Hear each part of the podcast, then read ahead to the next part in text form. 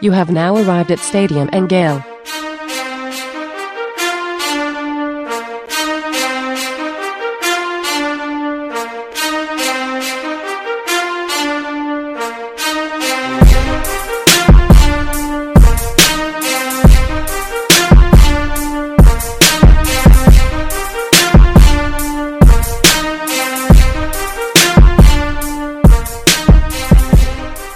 Boys and girls, ladies and gents, welcome to another episode of Stadium and Gale. It's your favorite Uncle Silk. It's Dan. And Delatori. Same corner, same time, new vibrations, new coach, who this? How y'all feeling? I'm feeling good, man. Had myself a weekend. What an enjoyable weekend. Lots of music. I got to hang out, some beautiful weather here in Tampa. Georgia lost. Georgia lost. Always a good day when Georgia loses. Man, that's a highlight of my weekend. How was your weekend, buddy? Busy. Yeah. weekend was busy. Covered a basketball game. Florida is 0-1 since I began covering them, and I think are they losing right now? They were about 2 minutes ago.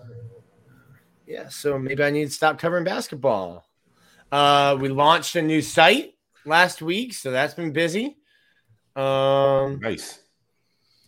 And Billy Napier's press conference Sunday, and then a lot of coaching moves.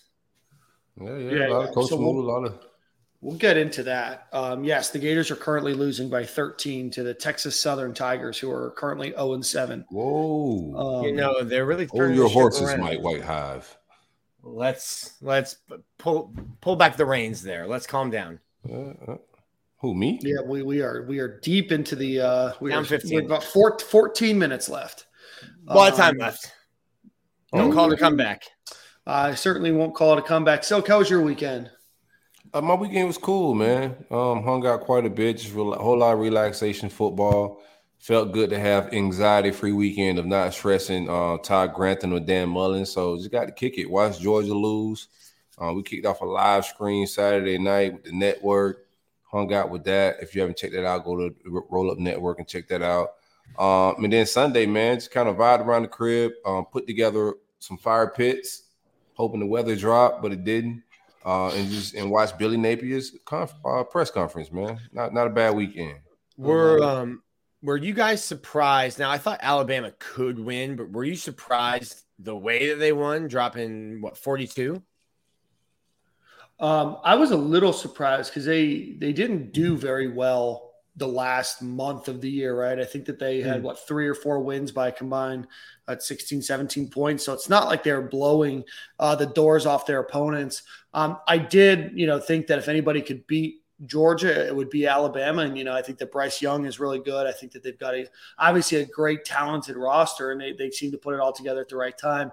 I was surprised how many points they put up against Georgia because even though, the Georgia defense was highly touted, there were certainly some holes that, Alabama exposed, but I definitely didn't think there would be that many.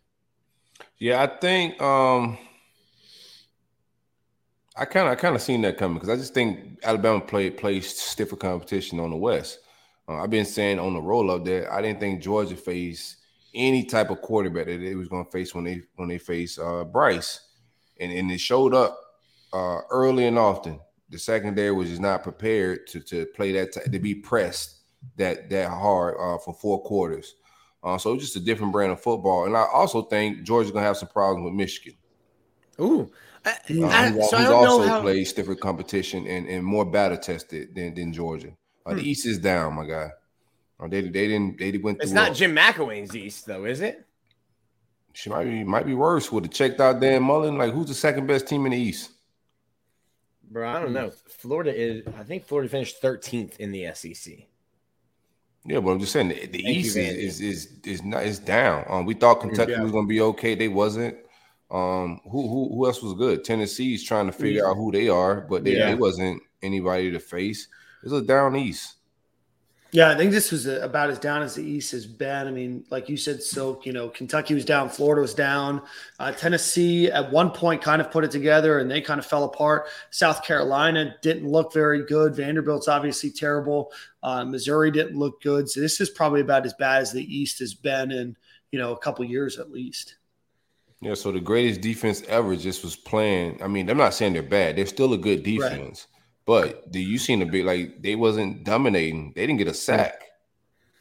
Yeah, no, I mean, I think just in general, I mean, even if they weren't like the 85 Bears, like I think you tweeted about, you know, the fact that they only allowed less than a touchdown a game, no matter who you're playing, is still pretty impressive, you know, feat. But, you know, Alabama was obviously able to score, and I think that they probably could have scored more, you know, if they truly wanted to. You know, I think that Alabama's got to be, obviously they're the number one team in the country right now, but I think that they've got to be, again, the odds-on favorite to win the national championship, which anything you could do to pull the rug out from Georgia, I'll gladly root for. Yeah, we've probably known all year. So, like, Stetson Bennett wasn't the reason Georgia lost, but once they got behind, he was going to be the reason that the game was over. Like, he's not going to be able to lead you back, especially against a team as good as Alabama. But I just don't think anyone's gotten the opportunity to force Georgia into that, force them, you know, Stetson Bennett to lead a comeback and to win a game with his arms. Are you guys surprised they haven't gone back to JT Daniels? Or I mean, that's tough. I don't think Stetson's playing bad football. I just think there's levels to it. Like Bryce is just fine. Bryce is hooping out there a little bit. The plays he's making, even when he got stripped and he hasn't been running the ball all year, now he's breaking the pocket and causing havoc with that stuff. Bryce is just playing on a different level. I don't think Stetson's playing bad. It's just levels to it. JT ain't going to be able to do anything different. And Bama defense looked different this past week than it has looked all fall. Secondary looked on point. They looked physical. They got several sacks on Georgia. They looked like they had the better defense in that game, surprisingly. Yeah. No, I was very surprised by the outcome of – the game being what it was. Like I said, I wasn't surprised totally that Alabama won, but I was definitely surprised in the manner that in the manner in which they won, for sure. Right. Any other games stick out to you for this weekend? I mean, I thought that Michigan win over Iowa was very, very impressive. Nick Saban has now won 34 consecutive games against the SEC East. The Spur Dog in 2010 is the last SEC East team to beat Nick Saban's Alabama. Yeah, Stadium and Gale alum Steven Garcia was the last quarterback to pull off that win. And that was a pretty decisive victory, too, if I remember correctly. But, yeah, that's an incredible number of wins in a row. I mean, I can – obviously I don't have the stat pulled up, but there's probably not many teams that have ever done that on a cross, divisional manner that the way Alabama's done recently. It's just absolutely incredible to build it for that long and not to slip up even one time. Right. The GOAT. So let's do a Brunt ad read, and then let's get into talking about our new head coach. Stadium and Gale is brought to you by the great folks at Brunt Insurance and Financial Services.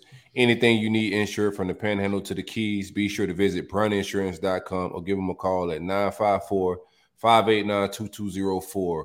Home, auto, life insurance, motorcycle insurance, renter's insurance, anything you may need insured, my man Greg got you. Bruntinsurance.com. Big coverage, big policies. I love it, man. Well, Greg, what it do, baby? Yeah, what it do, baby?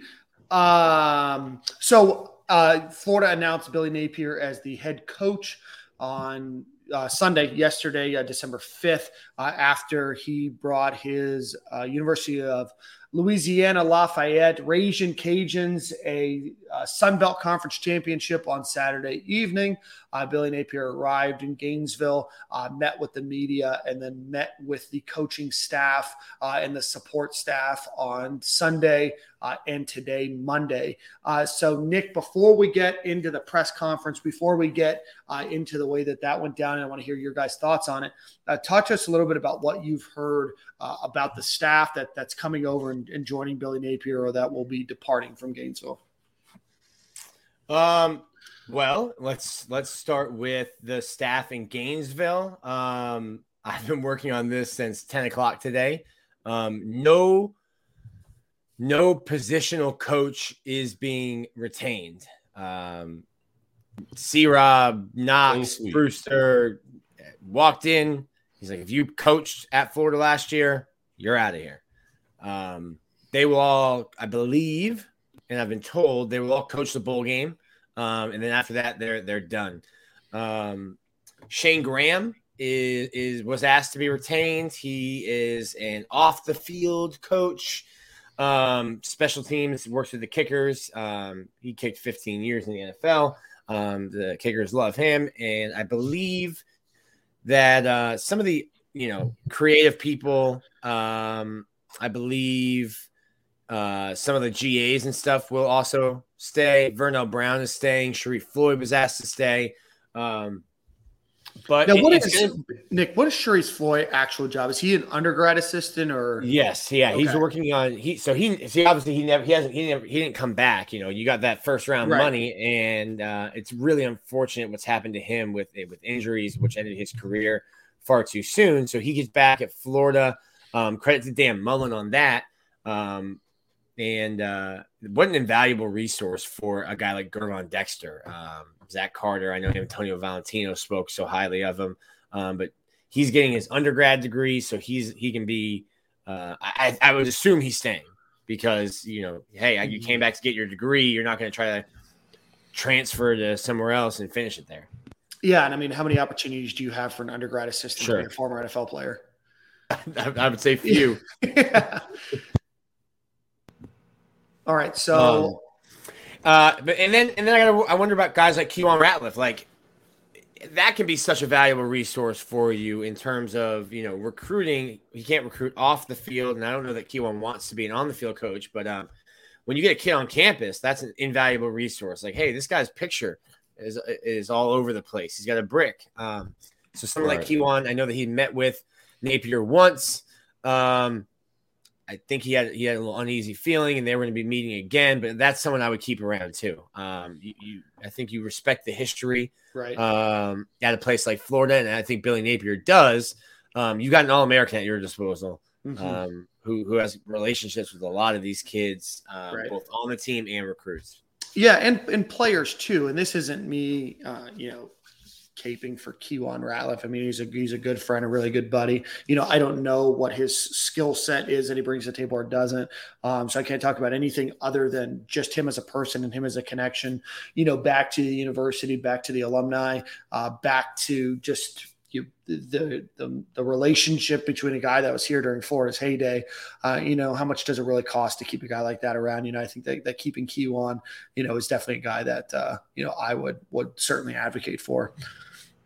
Yeah, no doubt. Anybody that put a lid on and equipped and shed blood for us, I think always gets a look. I like that he kept Vernell.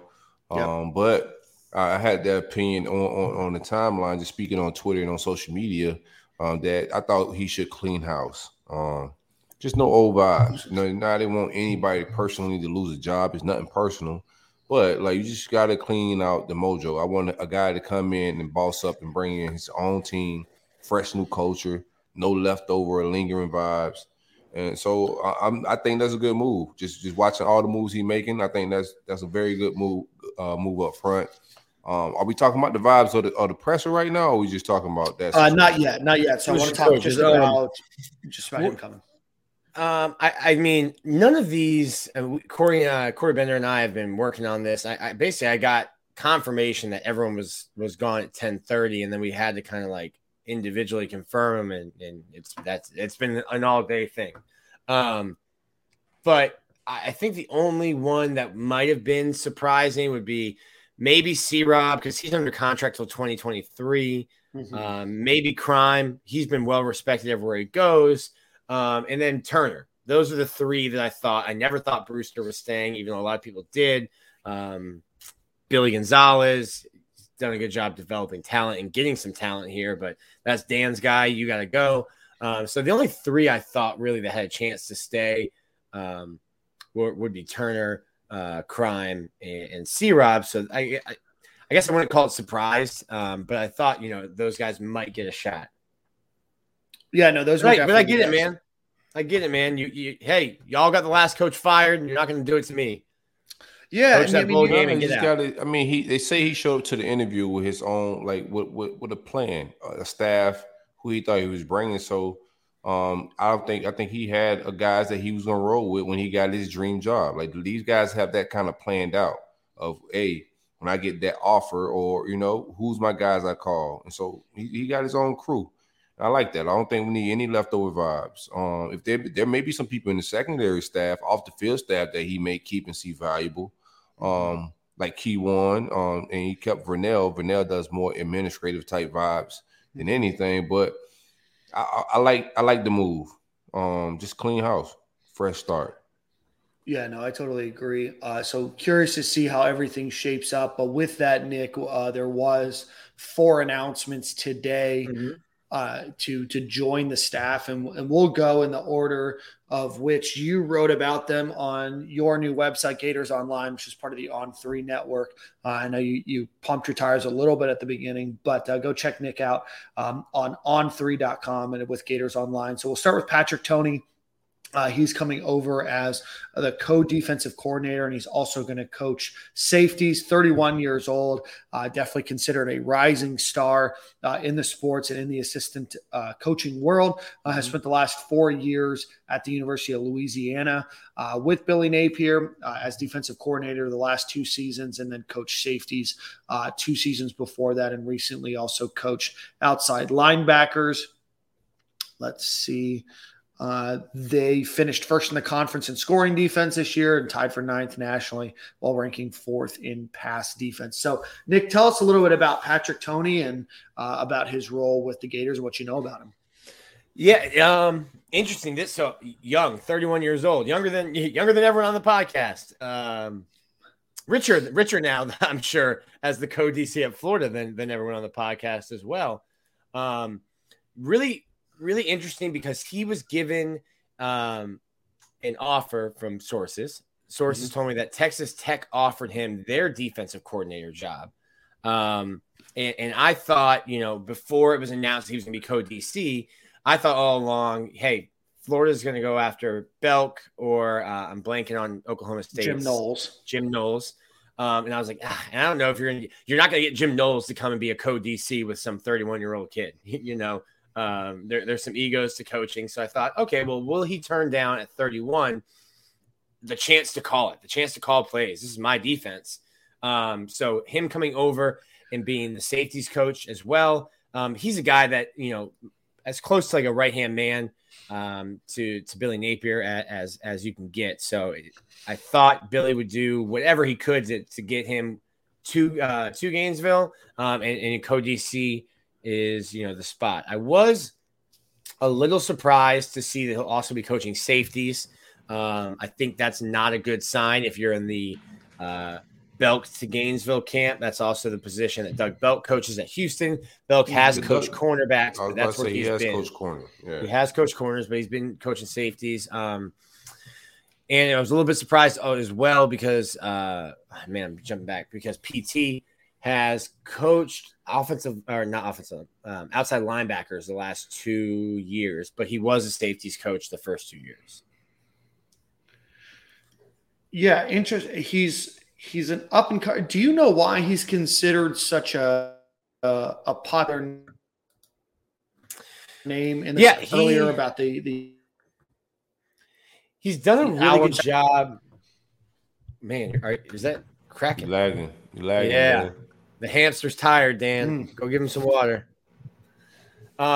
He's done a really good job. I didn't put everything in the bio because the story was getting a little bit long, but he's been a special teams coordinator for Billy. He's been a defensive coordinator at some smaller schools along the way. I think he's just thought to be a really progressive defensive mind. He's a really good recruiter. How old is he? 31. Man, these young gunners, man. These boys young, man. I think his special teams led, I forget what conference it was. One of his special teams led the conference in like blocked kicks. Just an aggressive coach. If this staff hits, like it could be special because they young boys, man. Like this is a young staff. I wouldn't mind to seeing Jim Knowles, the older guy, with a younger co-OC. But like you said, there's probably a lot of ego involved. If it's not Belk, who do you guys think is that other co-DC role? I really don't know. For so long. And here's the other thing. Tosh Laporte name come up.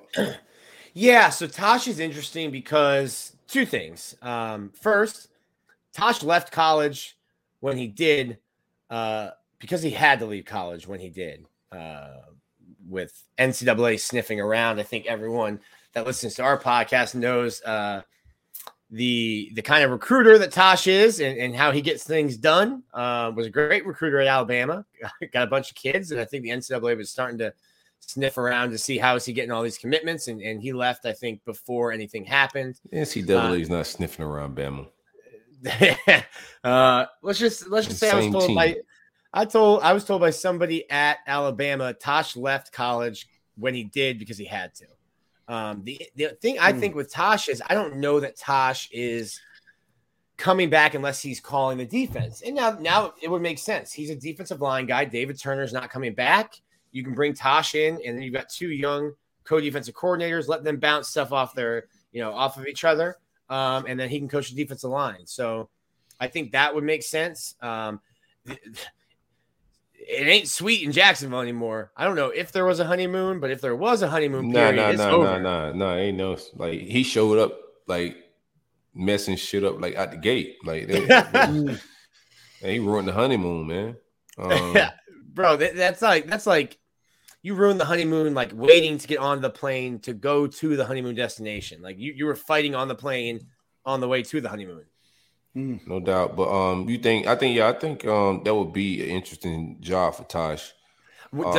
So all these coaches have to be vetted, and I guess this will be interesting. How committed is Florida? Florida does not like being on probation. Never wanted to be on probation. I think it was Galen Hall was right before Charlie Pell. I think just getting off probation, just getting off a coach with a show cause. If what I'm telling you about Tosh at Bama is true, does he pass the UF sniff test? Does he pass the UF vetting process? Or do they say, listen, Billy, build your staff, do what you want to do? Yeah, no, I don't think so. I think that there's probably some leeway, but I don't think that they can just give him a blank check to do that.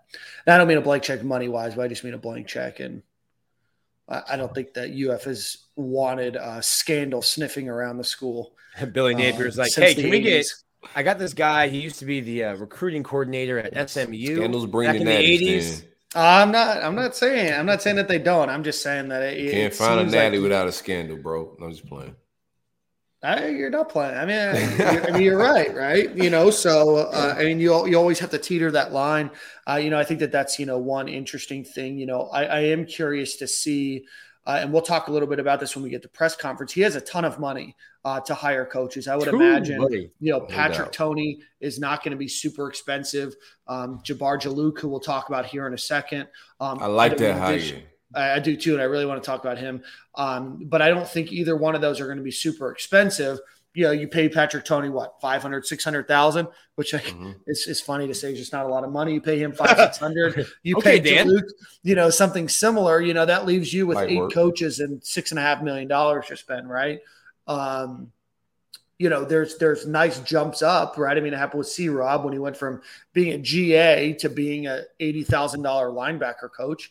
I would imagine that, Toney will get paid well, but, certainly not Todd Grantham, defense money. And I think Juluke will probably get the same as Knox got paid, right? Maybe a little bit less. So that leaves you a lot of money to go after, some bigger names, some splashier names. Be curious to see how the rest of this staff, shakes out. It $7.5 million to fill out your coaching staff, and another $5 million for various other staffers. And if you go through like UL's staff page, they've got all kinds of titles. Mm-hmm. They just got people doing any and all things that you can think of. Like when he said Army, I went on their page and I'm like, oh, he meant like he has a small country's Army doing like recruiting and graphics and They have like a head of like video logistics. And I'm like, what does that even mean? Yeah. Like, what positions I need, Nick? Silk's with it. Silk's like, yo, I need a head of bringing Kleenex to whoever is sniffling in the office. Whoever that is, give them $25,000 a year and make sure the Kleenex is stocked. I mean, you just got to have, and these guys are young, so they get the technology. They like, I like how young they are, bro. I just hope they get the infrastructure and nail it. They say he's a very meticulous guy, but I like how young they are because they get this new shit. Yeah, and I'm told up to 29 new people, positions. I need to get clarity on that, but like a lot of people coming in, and Florida, I think some of them, will be starting to trickle in. I do think that some people were mad at this. I listened to Napier's press conference after the Sunbelt game, and then I asked him about it again. Did you watch the game? Yes. Yeah. I was flipping back and forth between that and the SEC championship, and then I had to get out of there, man. I was trying to watch it. It was not your type of football. Sunbelt is not my vibes, dog. Get out of there. You mean the Fun Belt? Come on. No, I'm not going. So he doesn't want to leave Louisiana high and dry, so he's not taking everyone with him. And when I say that, people are like, he better not bring his whole staff from the Sun Belt to the SEC. I'm like, it's more support staff and GAs. I mean, they got a GA who won 3 national championships at Alabama. Bring him over. let him chill. I'm fine with a young, like, he got all those staffers, and they recruit well in the Sun Belt, and they're doing stuff that we're not doing clearly in the recruiting department. So, like, bring them off the fielders over here. Yeah, like, do his thing. I'm not mad at any of those hires. And I'm gonna people are like judging those hires. Like, he's bringing his people from, bro. It's recruiting. It's not. Like, they're not teaching a backpedal, fam. Like, relax.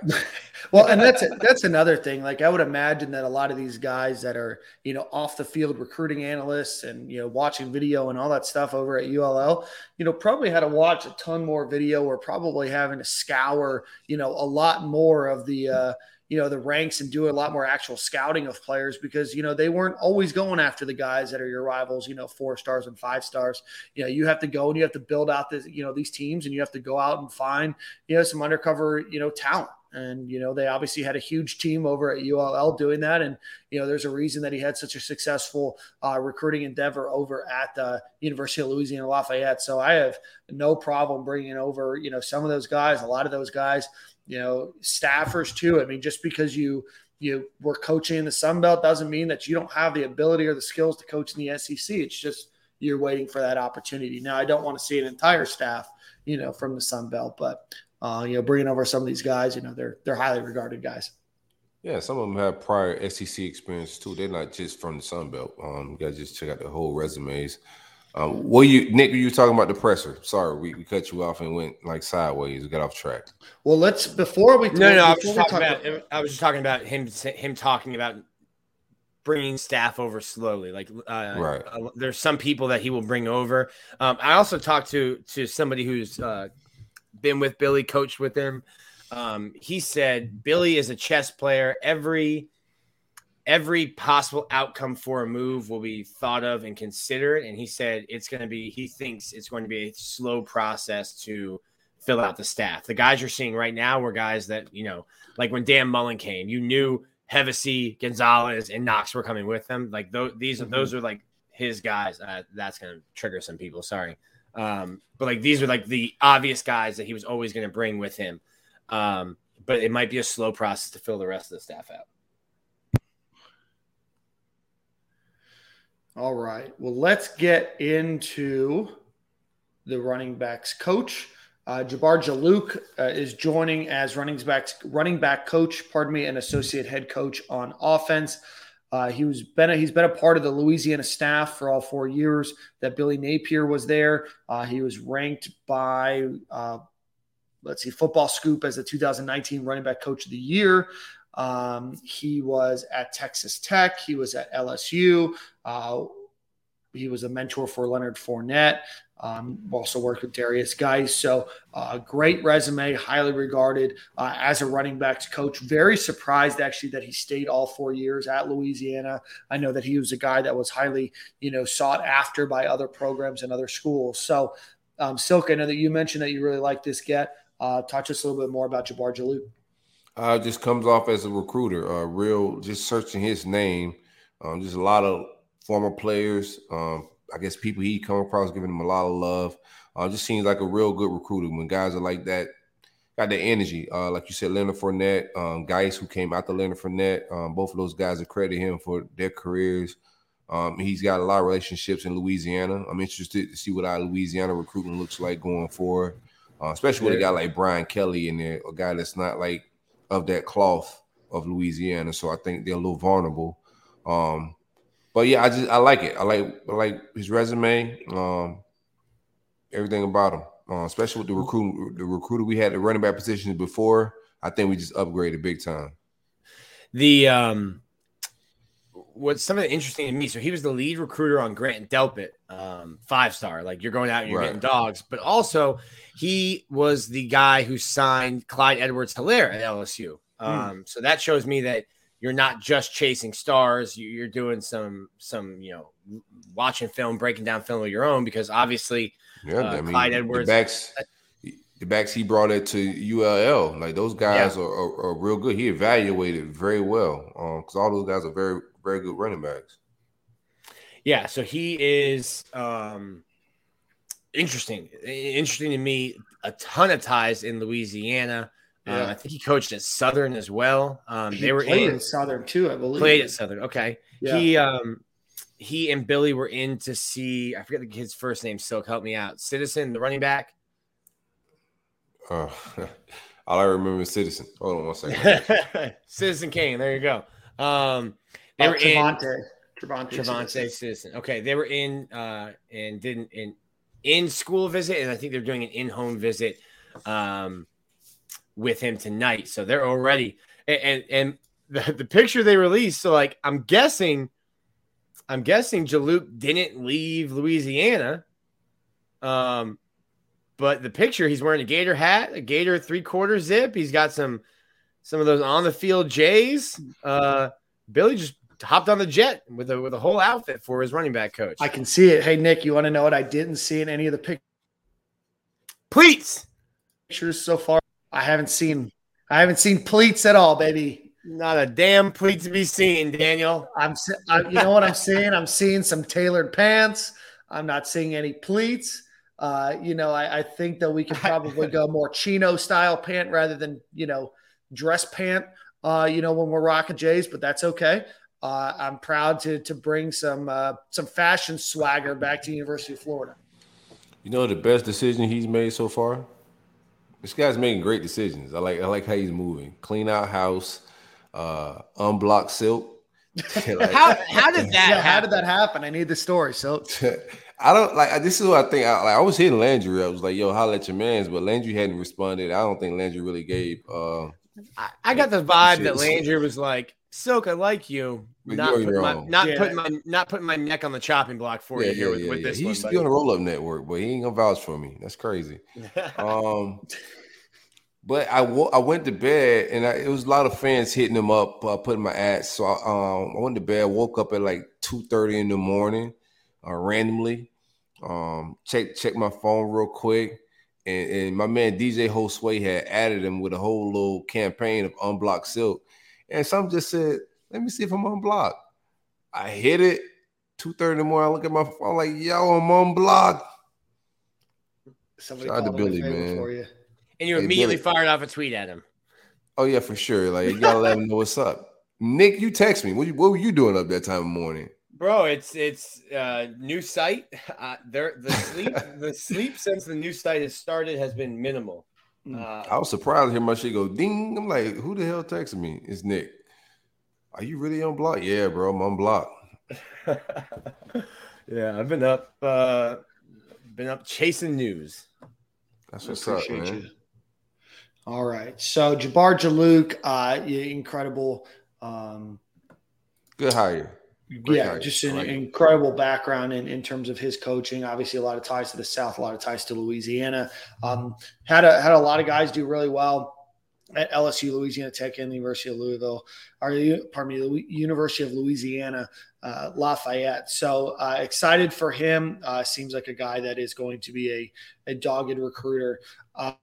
And then the Gators announced, is it Hockey or Hocke, Nick? Do you know from Mark Hocke? Mark Hocke. So Mark Hocke is the Gators associate head coach, director of football strength and conditioning. Also spent all 4 years with Billy Napier at Louisiana and coach at the University of Alabama, coach at Florida State.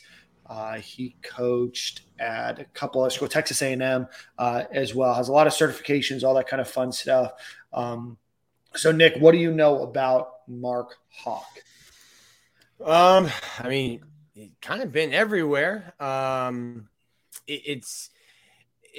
understood the groundswell of support for Nick Savage to stay.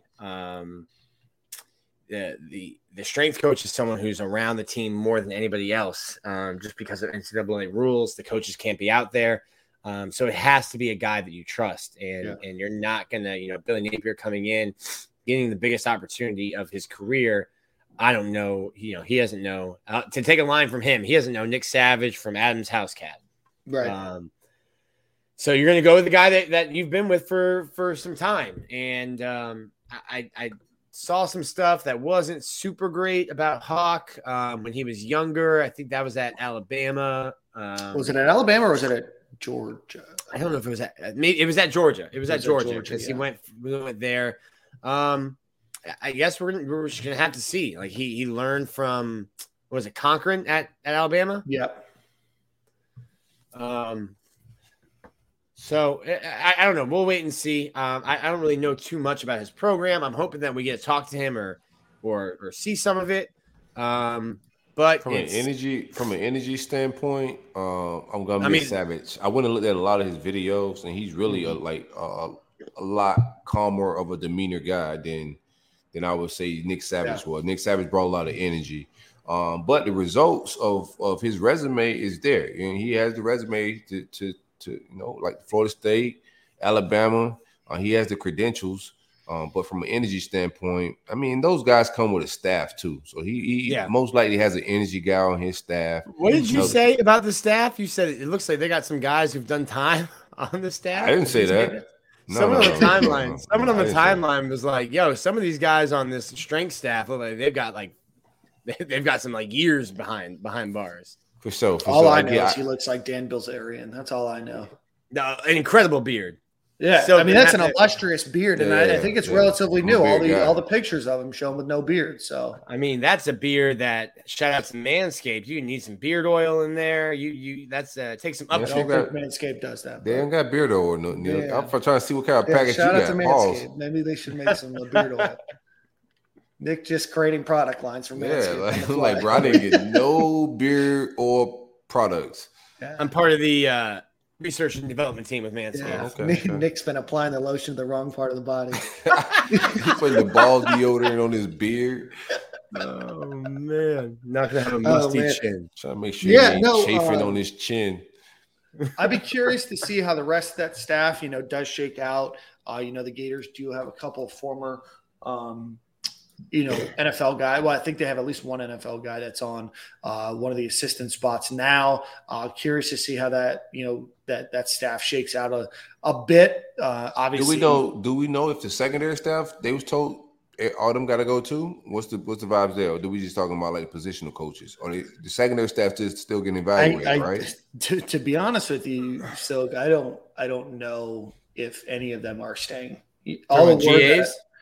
I'm talking about GAs. I think he's talking about assistant strength coaches. I think he's talking about recruiting analysts. I think he's talking about everybody. What are they doing? They're working right now. So, I think they'll be in place through signing day. But I want to also caution people. It might be a rough early signing day. Like, you're not going to be. Oh, no doubt. You're not going to be celebrating much. 10 days away, bro. It's going to be rough. I think the quote that really stuck out to me from Billy was It's got to be a marriage. You can't just elope. You can't just say, and it's what I told you guys. I was like, yo, you're not going to salvage this 2022 class. And you guys were like, you can't just give up on it. I'm like, you're not going to. February. He's going to salvage this shit. Like, you got to go to February. You got the portal. Like, you got to salvage this. I think a lot of people are going to do this. A lot of people getting exits. You know, like, it's a lot of shit going on. But that's what I said. You're going to have to hit the portal harder. And you're not going to go and give, you know, well, I mean, scholarships aren't four-year commitments. But you're not going to go and get a bunch of guys just to get guys and fill a class. Right. And in a different circumstances, you will. But it's just other options now. Mm-hmm. I mean, regardless, and even if you're in a bind and in like a crunching time, like, you still got to fill those slots. You need bodies, you know, like, regardless. But there's other ways to get bodies now. People don't have to sit out. You can work the portal. Like, it's different football. Yeah, that'll be interesting. There's obviously a ton of names that are in there. You know, I know Chris Bogle entered his name. Andrew Chatfield's entered his name.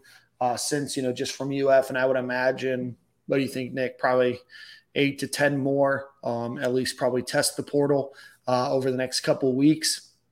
But certainly that means it's going to happen at other schools too. There's a lot of, you know, great talent and great players that are out there. In fact, the number one player in the country from last year's class that signed with Ohio State is visiting his new schools right now. So it can happen. It's going to change, you know, early. It's going to change often. You know, Billy's got to go out there and get his guys to fill out the rest of this roster to make it, you know, not only a competitive roster for next year, but really build a solid foundation going into to these seasons after. Right. And then finally, the last coach that was announced, is an analyst, offensive analyst for quarterbacks, is Ryan O'Hara. That is a new name. I know some people were confused with Ryan McNamara, who was a former quality analyst, as well as Kirby O'Meara. But Ryan O'Hara worked with the quarterbacks and spent the last 4 years at Louisiana. And let's see, he worked at Alabama A&M before that, where he was an offensive coordinator, and then coached quarterbacks at Mount San Antonio College and Santa Monica College. So, you know, former offensive coordinator, guy that's worked with Billy, is the first offensive analyst hired in this group. I'd say that's a sneaky move there, and something Billy talked about. I think he mentioned he wants to have two offensive line coaches, and so Billy's going to call plays and coach quarterbacks. Now you have an off the field guy that will help you with the quarterbacks, which frees up being able to have two offensive line coaches. And he, This is gonna be a two offensive line vibes, dog. I feel like we finna like lay on people. It's gonna be a different offense. It's gonna be a run heavy offense. I think. Let's lay on some people. Donovan did the Donovan Kaiser, one of our interns at On Three, did the numbers, and it's like historically for Billy is like 56 to 58% run. So two offensive line coaches, possibly two defensive line coaches, because you might have a defensive line coach and then like an outside linebacker, which would be like a buck or an edge coach. So that can be a linebacker, a defensive line, however you want to categorize that, but definitely an emphasis in the trenches on the line of scrimmage. Yeah, don't know anything about him. I like the idea, but again, you know, Nick, I'll defer to your commentary on that. I like your take. Obviously, there's going to be a bunch of names, and they're going to be, you know, some names people have potentially heard of, maybe some guys that people have never heard of. But you know, I like what Levi Lewis was. I think his name was the quarterback at Louisiana. You did say what? Yeah, that's him, Levi Lewis. Yeah. So Levi Lewis, you know, he did well. You know, so I'm curious to see how everything shakes out. And obviously there's a system and you go your system. So good to see him involved. Definitely curious to see who shakes out from, you know, this coaching staff. I know you mentioned Shane Graham is sticking around. Vernell Brown is sticking around. You're curious to see who else might be a part of that list. But Any other takes on the staff? Nick, we didn't mention it before. We were talking about defensive coordinators. Mike McDonald is a guy over at Michigan right now, is a name that I've also heard. Don't totally know all the connection or what that relationship might be, but that's a name that I heard along with Jim Knowles and Doug Belk as well. So I think that we'll start to get some more clarity. I think that there's some clarity at the running, or not at the running back position. I'll have to remember. But anyway, I know there's a couple coaches that there might be potential targets that are currently in the NFL. What are you hearing the wide receiver coach? I haven't heard anything. That's the one position that I think that we're completely blank on. There has been no names thrown around as far as I'm concerned. Nick, have you heard any? Yeah, let me pull it up. I don't want to mess it up. Sorry, this is bad. I was not prepared. No doubt. Another name that keeps coming up, and I don't know if there's a room on the staff for it now that you're getting two offensive line coaches, but Willie Corn name is a name that keeps coming up and that I'm interested in. Well, here's the thing. Well, I don't think he calls it over there, does he? No. I don't think so. But here's the thing. So a lot of people were like Tom Herman and naming some offensive coordinators. Like Tom Herman's not leaving the NFL to be like the offensive coordinator in title only. Like, he just need a foundation, not somebody's going to be here year and gone. I'm just finding myself answering some questions where I'm like, why is that even a question? Like, it's like a lot of people keep asking me, like, is Billy coaching the bowl game? I'm like, what are you talking about? The bowl game's in 17 days. He's going to install his offense and a game plan with guys he's never coached or known. People like that, like I to the point where I think I'm getting trolled. Like I've answered it so many times, I feel like I'm getting trolled. That's the thing. You just got to ignore it. That's wild. I'm not answering that question. You think the new coach is going to coach the bowl game? Yeah, I'm like, what?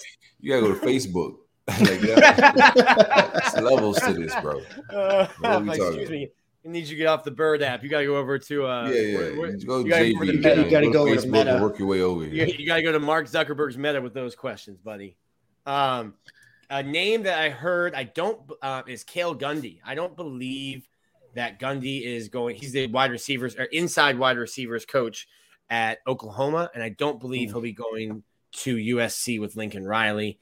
So that's a name that I've heard. I don't know. I don't know if there's legs to it, but that's just one. I wonder where that connection is. He's been at Oklahoma forever. He's since 1999, and he went to Oklahoma. I don't know where his connection is to Billy. I'm not saying that there's not one. Brent Venables, being a former Oklahoma guy, coach himself. I don't know if he wants to keep a guy like that, but that reminds me of what's his name? That's the defensive line coach at FSU. That's just there forever. That's how I feel like Cale Gundy's going to probably be at Oklahoma. I'm forgetting his name. Odell. Yeah, Odell Hagen. So I got another to steer us directly off the tracks here. I had another wild Twitter take when Lincoln Riley was announced that he was leaving. People were like, couldn't understand it. And I'm like, what do you mean? He's getting paid like a king's ransom to not live in Oklahoma. And he gets to live in Southern California. I'm like, every single time people are like, I'd rather live in Oklahoma than California. I'm like, you're an idiot. Nobody said that. Nobody said it. Many people said that. Yeah, no, I've been to Norman, Oklahoma, and it's a fine town. Dan has such wild takes about these flyers. No. And it's close enough to Oklahoma City. It's like 30 minutes away. There's like things to do there, but in no world would I ever choose Norman, Oklahoma versus Los Angeles when you're getting paid that kind of money. Because it's not even just the money that you're going to be making. It's the access to everything else that you're going to have. Right. Man. LA is a cool place. I don't think I'd want to live there, but people are like, I want to live there for rich. I do want to live there for rich. Yeah. For the money he's making. You guys have watched Selling Sunset, but woo. No, but I've watched Entourage, and I feel like that's the life I would be living. That's a little bit more of a manly show that I could have mentioned, Dan went straight to Bravo. Yeah. Netflix, I frequent Bravo. Okay, I'm just me then over here, out of my own island. Sorry. I've seen you order fufu drinks. You can't judge me.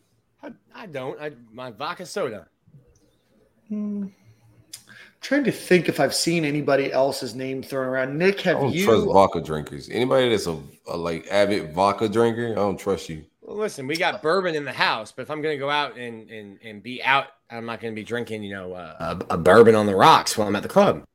Oh, you know what? We also missed Jacob LaFrance. It hasn't been announced yet officially, but it's my understanding that he's going to be joining the staff as well. Is that true, Nick? It's just not been official? Yes. So Jacob LaFrance, director of player personnel, I think has already changed his Twitter bio and everything else. We just don't have any official word yet from the University of Florida. Okay. I would imagine coming over in the exact same way. Shout out to Kevin Camps. Just got to tell him, hey, don't send the coaches their edits before you want them to post them, because there were a bunch of guys today posting it way before Florida, you know, was ready to announce it. And Gator Nation is wild on Twitter. If the Gator logo pops up on a coach from that's not already on staff, they will find it and it will be public knowledge quickly. Yeah, which reminds me that there was also another name. Wow, this is going to be a tough one.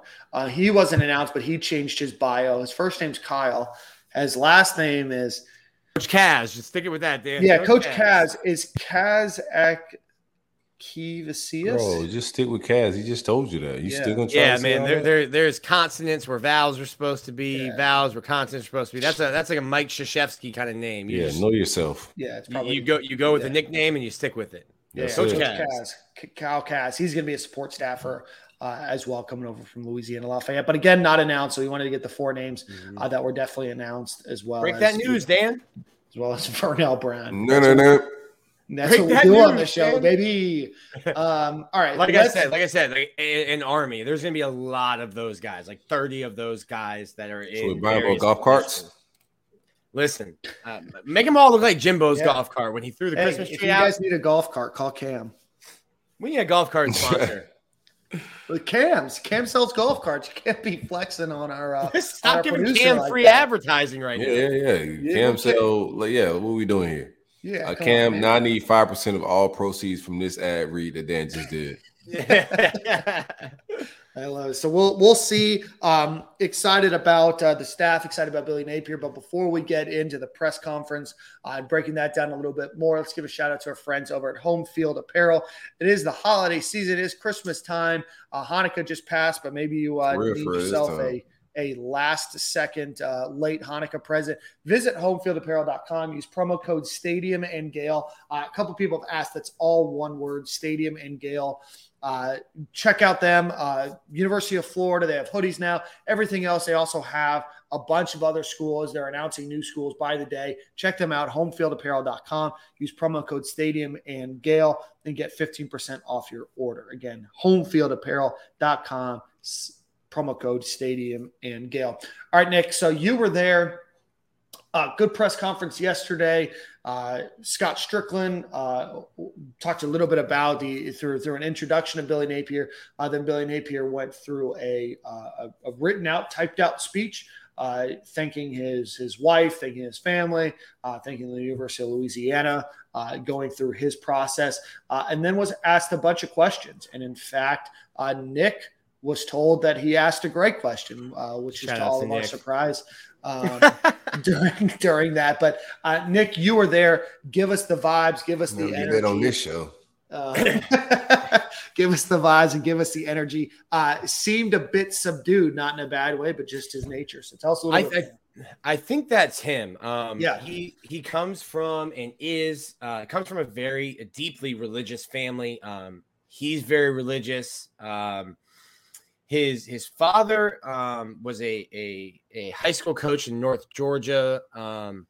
Unfortunately, passed away after a battle with ALS, which is just a nasty disease.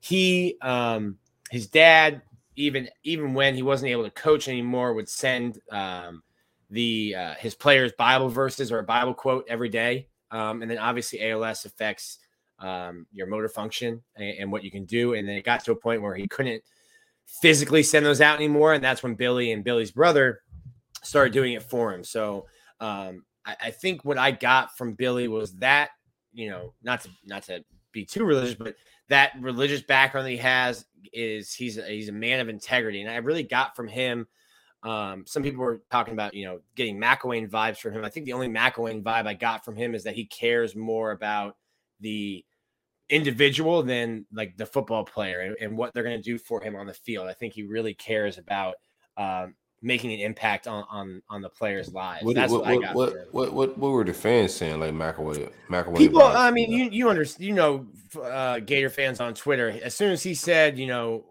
we're not concerned about stars, people are like, oh, here we go again, another lazy McElwain, another lazy safety. Yeah. And all I'm that. About that too. I'm like, listen, dog, a guy that demanded $8 million to fill out his coaching staff and support staff is going to recruit. Like, they're not, going to be wake surfing. Yeah, there's no way he spends like, that type of want this big ass army to go just wake surf. Yeah, they so it's interesting. He everyone I've talked to has said like he doesn't have hobbies. Like this is it. Like, oh, this is my type of guy. He just like it's like church, family, church, family, football, and that's like football's his hobby. That's it. That's it. That's his job. That's his hobby. What other hobby you need, bro? You got football. You make millions of dollars to coach it. Like, what other hobby do you need? Who needs to go wakeboard? Yeah. Like, for real. I said it on the podcast. If I made as much money as Dan Mullen made at the University of Florida, I'd vacation like Dan Mullen too. What's the point of having the money if you're not using it? No, bro. If I did, I would do it quietly. Like, no, what? You gotta flex on IG. No, you can't. Nick's putting Instagram photos from the coach to the Amalfi Coast. Yeah. Bro, I'm off in Mykonos. No, I'm showing you pictures of beautiful, beautiful vibes, beautiful scenes. I'm letting you know that I'm not calling Steve Spurrier's story from from a guy, but like that, there's no way Steve would have been dumb enough to really put that on video and put it out to the world. Like, hey, yo, we out here on the bye week, hanging out in the ocean and chilling before we play Tennessee. You gotta be smart. Can you imagine? Bro, come on. Times are different. So Nick, I know we talked a little bit about his personality. Again, a bit more subdued. A guy that looks like he likes to have a chaw in his mouth every once in a while. But relatively, definitely some eyes. What do you think the great culture flavor, what do you think the flavor of choice for that chaw is, Dan? Oh man, I think he's Copenhagen guy, Skull guy. Yeah, no, he's definitely North Georgia Skull guy. North Georgia screams. Right, North Georgia screams Copenhagen straight. Maybe snuff. Might be a snuff guy. Yeah, I don't think he's a snus type of guy, No, not snus. Snuff. Like that. Sorry. I thought you said snus. No, he's old school.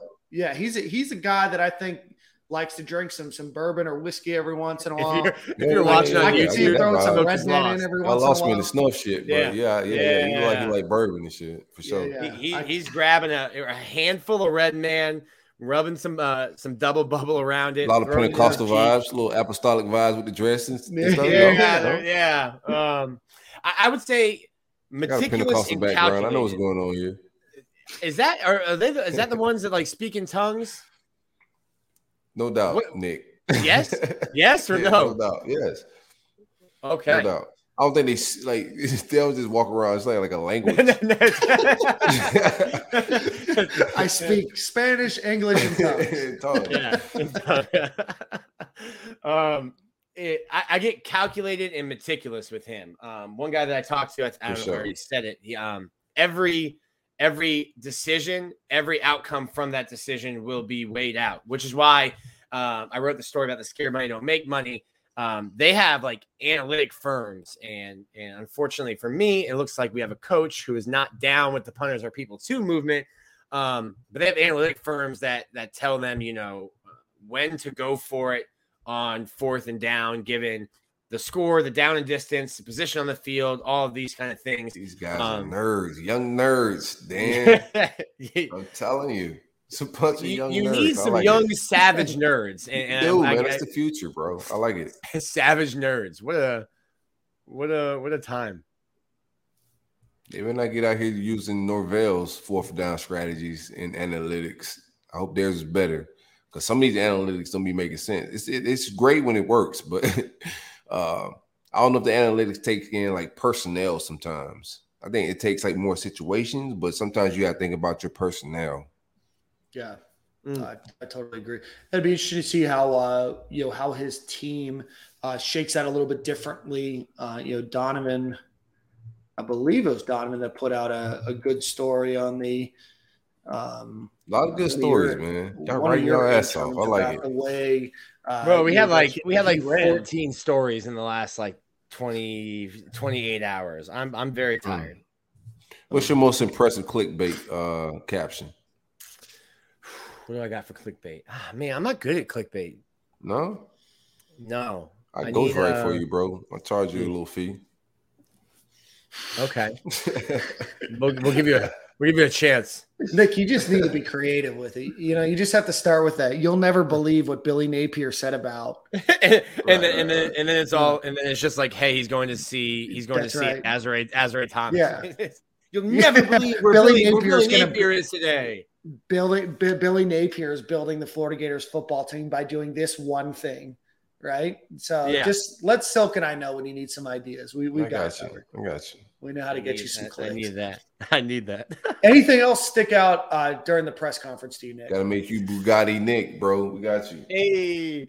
No, I just think he's shout out to Billy for recognizing my great question and deeming it as such. Probably first and last. He rocking with the flagship, bro. He unblocked me. He liked your question. Like, we in there.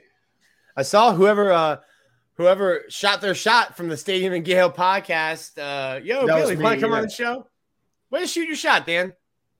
He might have some time. Who knows? You never know. Local media. We're going to ask him good, fair questions. We don't have a journalistic standard to uphold over here. So, we're just here to ask the good questions. We want to get the fans. We will do our best to get as many folks that are associated with this. Big integrity over here. We don't got journalistic integrity, but we got big integrity over here, man. We move a certain way, I have journalistic integrity. What are you talking about? No, you'll say anything on here, Nick. Yeah, I have great takes. Great takes. Nick don't respect his platform at all. He'll say anything, bro. And then he gets called out on it. He wonders what's going on, Right. I have the best takes. Oh, Jesus. All right. So let's see what else. So what do you think of the press conference? I liked it. I didn't expect him to win the presser, to be honest with you. He didn't come across that. A lot of his old interviews and things like that didn't come off real personable, but he was in his bag a little bit. There were certain things I didn't like they said, like the stars didn't matter. I was like, he should have left that out. He should have read the room a little better with not saying things like that. But I got his point. And like Nick said, he's showing that he's emphasizing on recruiting with the staff he's building. So I thought he nailed it, man. Great culture fit. I think he's gonna fit in Gainesville. I think he's a people's person. And a lot of his old interviews, you see, he's like real respectful to like everybody that's around him. He's just an old country boy, man. I think it's a great fit. He's going to see what the staff feels, how the staff feels out. And then we can make decisions from there, and change our opinion as that happened. But right now, I think he nailed the press conference, bro. He was like, stars don't matter. I'm like, Billy, no, those are Dan's notes. He left them there. Don't read those. Don't read them. Don't do that, baby. I mean, I feel like you have to. The new podium was fire as well. Like, shout out to his suit. I like the suit, and the new podium was gas. I think the old podium might be broken. Yeah, leave it there. Wherever it's at. Give it as a parting gift to Dan. No, I think that you have to say there's a lot of things. I mean, there's one thing that I never take.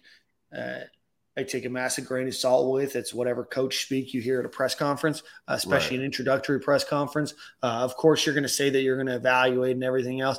Imagine if you went up there and be like, yeah, we're just going to look at the rivals, or the on three or the 247 composite, and just, offer the top 150 and just hope it works out. Right. You have to say those kind of things, especially when you talk about buy-in from, the amount of money that they're spending. Nick, if you could pull those numbers up about what they're going to be spending, but those are things that you have to say to win a press conference. And I know that, folks, they got their jokes off on everybody else, but I'm gonna run grab that contract. I got some news and notes in there. I don't care about jokes. I need the results, man. They know what time it is. We got a recruiter, bro. We got a young boy that's and some young guys on this staff that's gonna get busy on the trail. I don't care what other name getting hired. I don't care if Cristobal. That's a good hire for Miami. Very good. But we got a young staff. We got a new facility that's opening up in 2022. Like business is booming. Yep. It's good vibes, man. Great time to make a new hire. Great young staff. It's good energy behind this, man. I'm excited about it. We just got to see how it all works out. Go ahead. I got some other stuff, but get back in your thing, Dan. I mean, there wasn't much else that stood out, to me about the press conference. I thought that he's obviously a guy that is a guy that definitely thinks and plans whatever he's about to say. He's not a fast talker. He's not a shoot from the hip type of guy. He seems like he's the type of guy that probably talks in a lot of stories and metaphors and things of that nature when he's trying to explain something to young men. But I thought that he did well. That's really the first time I've seen him speak in an extended period of time. I thought that he did well. I thought that he answered questions well. So, all in all, I thought that he did quite well. And that's a matter of seeing the results on the field. So what else you got while Nick's pulling up what the contract? Oh, we didn't get an email. I'm holding like a physical. I'll turn my camera on for a second. I'm holding like a physical paper copy. Wow. So you want to go through it. So let's start with his money. So he's making 7.2 every year. He in 2022 he'll make 7.1 million.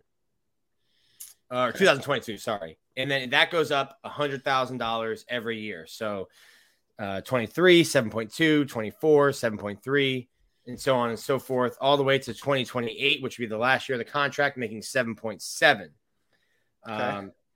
Coach. Is where is this in the back? There are performance bonuses. So if you get to the SEC championship game, $125K. If you win the SEC championship, $250K. Any bowl game, $100,000. If you get to an Access Big Six bowl game, New Year's Six, $250K. Make it to a semifinal game, $500,000. Make it to the championship game, $750K. If you win it. A cool $1 million. SEC Coach of the Year, $50,000. National Coach of the Year, $100,000. Finishing the top 10 at $100,000. But the max bonus for any year is $1.5 million. So not going to get much more up than that. There's some interesting stuff, maybe only interesting to me in here. You get the UAA aircraft available for UAA business use up to $70,000 in value. Looked like he was already in Louisiana using some of that $70,000 on day one. I get 16 tickets to every home football game.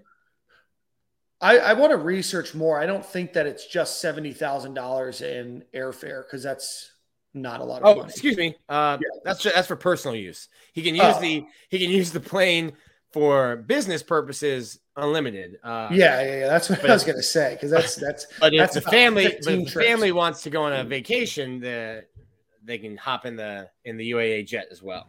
And that's another thing. Florida has the University Athletic Association, which is a private company that operates the athletics at Florida.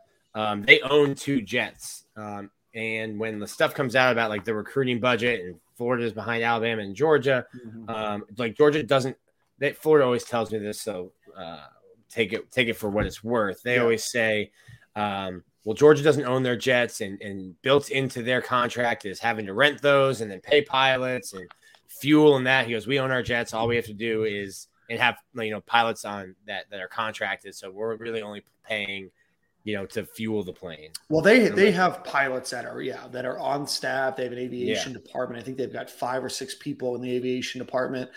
They have the hangar costs and obviously the cost of maintenance and fuel and everything else. But, UF's plane budget is substantially cheaper.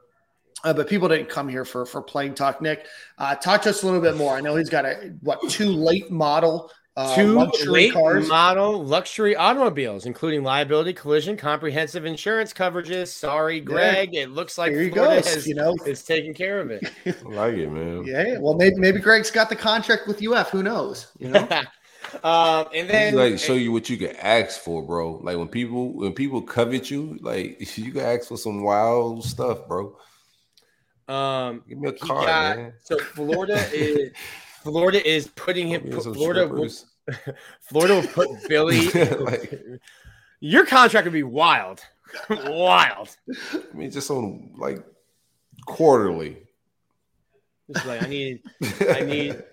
He's like, I need the VIP table at Scarlett's every time I go down to Broward for a visit. Right. I need a rolling analyst, and I'm not gonna be rolling on my own anymore. So 60 days, Florida's going to put him and the family up somewhere for 60 days. He gets $100,000. I don't know how much moving costs, but he gets $100,000 bonus that helps him move. I like pay it. For the moving. Yeah, how much moving costs? Like, what do you mean? You got to move vehicles. You got a lot of stuff, Nick. Yeah, you don't have to move vehicles. You're selling those vehicles. You're getting two late model luxury vehicles. How do you know this man about doing his bread, Nick? Because I'm holding the contract. What if he got classic cars that he got to ship? Yeah, I never thought about that. So, you know what I'm saying? Like, you got stuff to ship, bro. He rich. He got bread. I will say $100,000 to move is a lot. That's a lot. Hey, when you're coveted, you got to know what to ask for. That's what I'm saying. Like, he asking for Benzes. Like, he's asking for a lot of stuff. I like it. It's interesting because Florida used to have that's the moral of the story. And then once you can ask for anything. Ask for anything. Florida used to have a deal with Mercedes, and like Will Muschamp, McElwain, all the coaches drove Mercedes. Right when Dan Mullen got here, 500. Yeah, right when Dan Mullen got here, they switched over and they had a deal with like Davis Chevrolet. And I'm like, I don't feel like Dan's giving up making $7 million a year, giving up his Mercedes to drive like a Chevy truck. I don't think that's gonna happen. He didn't. He drove his Mercedes. I wonder, that'd be hilarious. Like, if you're Billy Napier, you walk in like, oh yeah, by the way, Dan's car is here. That's yours now. We'll get you a new one, but in the meantime, here's your Mercedes. To Nobody doing that, Nick. Why are you putting such? Listen, bro. If I'm firing a coach, you have just promised him like $50 million, right? Plus.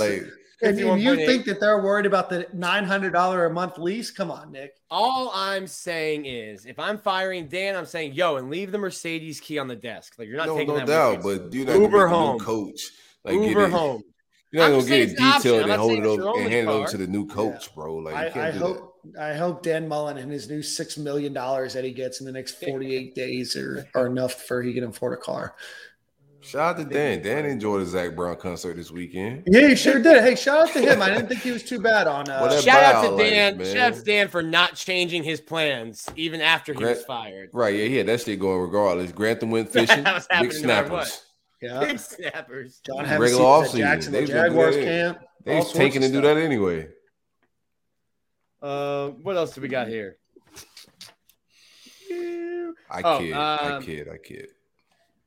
Not really. UAA is paying Napier's buyout, which was $3 million. So you're paying $6 to Dan this year, $3 to UL this year. That's $9. Mm-hmm. Now you're paying Billy $7. Just drop the cash. They got it. Hey, you're not worried about it. $16 million. They got it. Ain't nothing to a boss. Hey, let's see. What else? What else interesting in here? I thought the $8 million for the staff was significant. And so $8 million for on-field staff, and then what was it? $7.5 for on-field. 7.5 for the listening audience. Give us a comparison to like the top dog programs around the country. Like, where we compare. I think Alabama's is like 7.2 this year, but it was $8 million the year before, and it kind of just depends when you're adding coaches and you're like. Mm-hmm. Florida fires Todd Grantham, so like that budget would go down. Like if they replaced Todd Grantham with Christian Robinson, who was making $450,000, that budget then goes down because you're not using that money. But that puts Florida, it's significantly more than Florida's ever had for themselves, and it goes right. I think Ohio State's 7.6. I think so it puts you up with the Georgias, the Ohio States, the Alabamas. I like that neighborhood. Then our logo could do what it do once we're in that neighborhood. I like the way you said that. If we ain't in that neighborhood, what's up? Huh? I like how you said that. That's the neighborhood you want to be in. You were not. You were in a townhome before. Because what we've been seeing is like the money it goes. Like you see the results of it. Everybody that's spending that type of money, you see the results of it. Mm-hmm. So I think when we start spending that type of money, we're gonna see the results with our logo. Like we just gotta spend that bread. That's it. The bread is being spent. Big bread. Baked and sent off immediately. Yeah, that's all I got for you, Dan. And the buyout is 85% of whatever's remaining on the contract. Is that right? Let me find that. Oof. He negotiated quite the deal. Yeah. Man, Billy, man. Buyout. This guy made demands. I like all his demands. Like you gotta set yourself up for success. I like that he turned down Auburn before. I like that he's a man of his word. He told those recruits he's gonna finish with him. Like his G code, his face on the streets is crazy. He coached at HBCU. Players coached at HBCU. Former players, professional guys. Like everybody vouched for this guy. You know what I'm saying? And like, also, his face card is clean, man. None of us can say this on the podcast. I mean, the hairline hasn't moved a centimeter. My guy's got the hairline of a 14-year-old with the buzz cut. He's got like an army cut. All right, termination without cause. The UAA. That's a professional segue. If you want to see a haircut, go look at my man Marcus Freeman's haircut at Notre Dame. Shout out to Marcus Freeman, man. Notre Dame. I like that hire. They went out on a limb right there, and I like it. Bro, how about him? He had a chance to go back to LSU with Ed O and was like, nah, I'm gonna go to Notre Dame. That worked out well. No, I think they was gonna when he left, they did the Willie Taggart thing. Yeah. They did that's the thing. So when he left, they was like, all right, no, you're not, we're just gonna pull a coup. We'll keep everybody and let you go. That's what they did to Willie. And that's what's kind of happened to Brian Kelly a little bit. Brian Kelly sent the plane to Notre Dame, and nobody got. He's like, "Hey guys, who's coming with me?" Nobody comes. Imagine it opening back up in Louisiana, and nobody. That accent killed me. Did you guys see the fake accent? What in the world? I give it a 0. Brian Kelly, like a week before. Boy.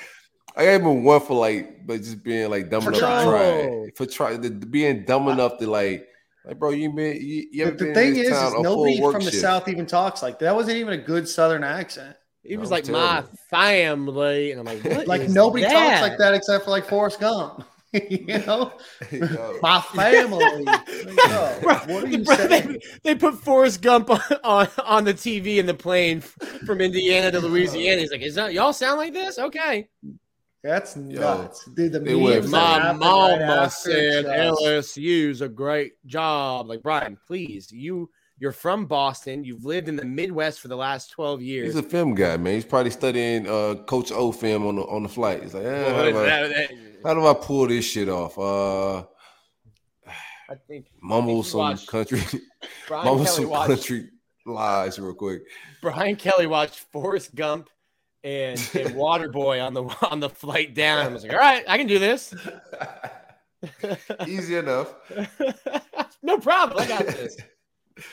All right. So Marcus would have gave him some good advice, but professional podcast, professional segue, termination without cause. The UAA will pay Napier 85% of the remaining annual compensation due otherwise until the contract is done. Without any mitigation. Like, it's so beneficial to get fired.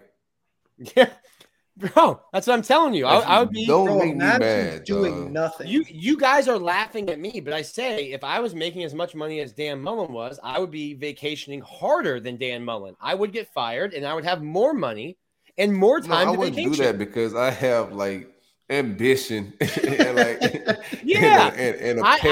and a pair, you feel me? Like, I'm taking my pair to Greece, to Italy, I'm gonna go. Like, I'm gonna go visit. I'm gonna go see China. Why not? The Philippines. I'm all over the place. Sounds great, Nick, but like, nah, bro, that ain't it. You know what I'm saying? Like, people that rise to the level in their profession don't do that kind of stuff. Nah, bro, it's bigger than that. It's bigger than a vacation. I want to be the best. Like, of course, Nick want to go to Italy and do that stuff. Bro, like, but that is nuts. So if he were to do like nothing or like the bare minimum and get fired after a year, he's owed like $40 million. Listen, me and Jeff Bezos to the moon. That's nuts, bro. It's so beneficial to just be like, you know what? I'm just tired of this job. They made me mad. They didn't put enough coffee in the break room. I'm out of here. Bro, they'd walk into my office and be like, "Yo, who we playing this week?" I'm like, "I don't know." I'm talking to my travel agent. Nigga has no ambition. I'm talking to my travel agent. It's all starting to make sense, isn't it? So, it's all starting to make sense. We're gonna have a team meeting, just you and me after this. I'm not even flying home with the team on Saturday. I'm going straight to California. This guy, bro. How you just be like, yeah, I don't know. We got a game. It's just a different ambition. Just a different kind of. Wait, what game? Oh my goodness! It ain't just gracious. A check, bro. Like, you know, this show's falling off the rails. Okay, I like it. Right, it's a great conversation, man. This is Nick, a lifestyle show. Any other commentary on Billy Napier's contract? Yeah, it's the same kind of deal in terms of the termination without cause, where it's half within 30 days. Yo, what? You give me the money in half the time that you're gonna give it to Dan? Man, if I were Billy Napier, I'd be fired by June. See, this is why I'm glad we hired a guy like Billy and not like Nick in this situation. Because Billy's a stand-up guy. See, you can give a guy like Billy a contract like this because he's shown that he's a man of his word. He's going to stay and fulfill a whole contract. He tell recruits that type of shit. He's a G. Guys like Nick, you got to watch. Yo, Spence, send me over my Stadium and Gale contract. I need to look at this fired without cause contract for the podcast. You owe us money, Nick. It's a 503C. Wrote it down. I'll be back here. Oh, man. All right, boys. Let's get on to a little bit more. Before we do that, let's give a shout out to our friends over at Game Time Sidekick. Sorry, Game Time Sidekicks. Which is an officially licensed stainless steel drinkware brand started back in 2015 to bring the best collegiate drinkware to fans around the country. All stainless steel vacuum insulated tumblers, over 350 schools, multiple size, colors, logos, and a variety of stainless steel products from tumblers to bottles to shaker cups and more. Use promo code STADIUM at GameTimeSidekicks.com and get 10% off your order. GameTimeSidekicks.com, promo code STADIUM, 10% off. What was that, Nick? I need to fix an incorrect take. Probably my first incorrect take on the podcast. Shout out to them cups, man. Them cups are gas. Like, I just want to make sure I give a shout out to those cups. Loving them things, man. Yes, I previously said though that they are dishwasher safe. I think they are, but not recommended. They are recommended to be hand washed. The lady of the house threw the shaker into through the dishwasher. Yeah, and got a little chipping. So hand wash those things. Great cups, man. You know, great cups. Every morning, I usually even if I'm getting cold or hot, whatever you need, the cup is gonna hold that temperature. You know, good vibes. I appreciate them. I want that white cup though. I didn't get the white cup. All right, real classy. All right, so let's see. So the Gators announced that they are playing. Well, the Gasparilla Bowl announced that the University of Florida and the University of Central Florida are going to be playing in Tampa, Florida on December the 23rd. The Gators right now sit as 7.5-point favorites over UCF. The over-under the last time I checked was 56.5, so it's somewhere around there. The Gators are going to be potentially out a couple of starters in that game as well, although that hasn't been officially announced yet. Your thoughts on the matchup? Do you guys care at all about this? Yeah, I want to defund bowl games. Okay. That's the hot take. Dan's like, do you care? It still looks like, take all of them away. Yeah, defund bowl games, man. Like, what are we doing? I don't want to play UCF in this meaningless game, dog. Like, I don't know who's going to play. Players are in and out of the portal. Like, what's about to happen? Gregory Knox is leading them into Tampa. I ain't feeling it. First off, how dare you? interim god, Sir King of the interims, Sir Gregory Knox. Well, this is not 2-0, Nick. 2-0. What is wrong you with you? Say anything with your Knox platform, fam. Well, I have a platform if you can't be ignorant with it. Sir Gregory Knox, the king of the interim head coaches, will have his team ready to fight to play against the Fighting Knights of Pegasus at UCF. Nick, it's your alma mater versus the school you cover. Who do you got winning? I looked it up. I might be about to catch these hands regardless. I looked it up. I might be the problem. Florida, the University of Florida football program is 69 and 43 since I stepped foot in town. Not a good record. No. We need to get you out of here. I'm trying to get fired. What's my buyout? You don't have one, Nick. Okay, well, I'm staying. It's the same as a Moz. I'm not leaving.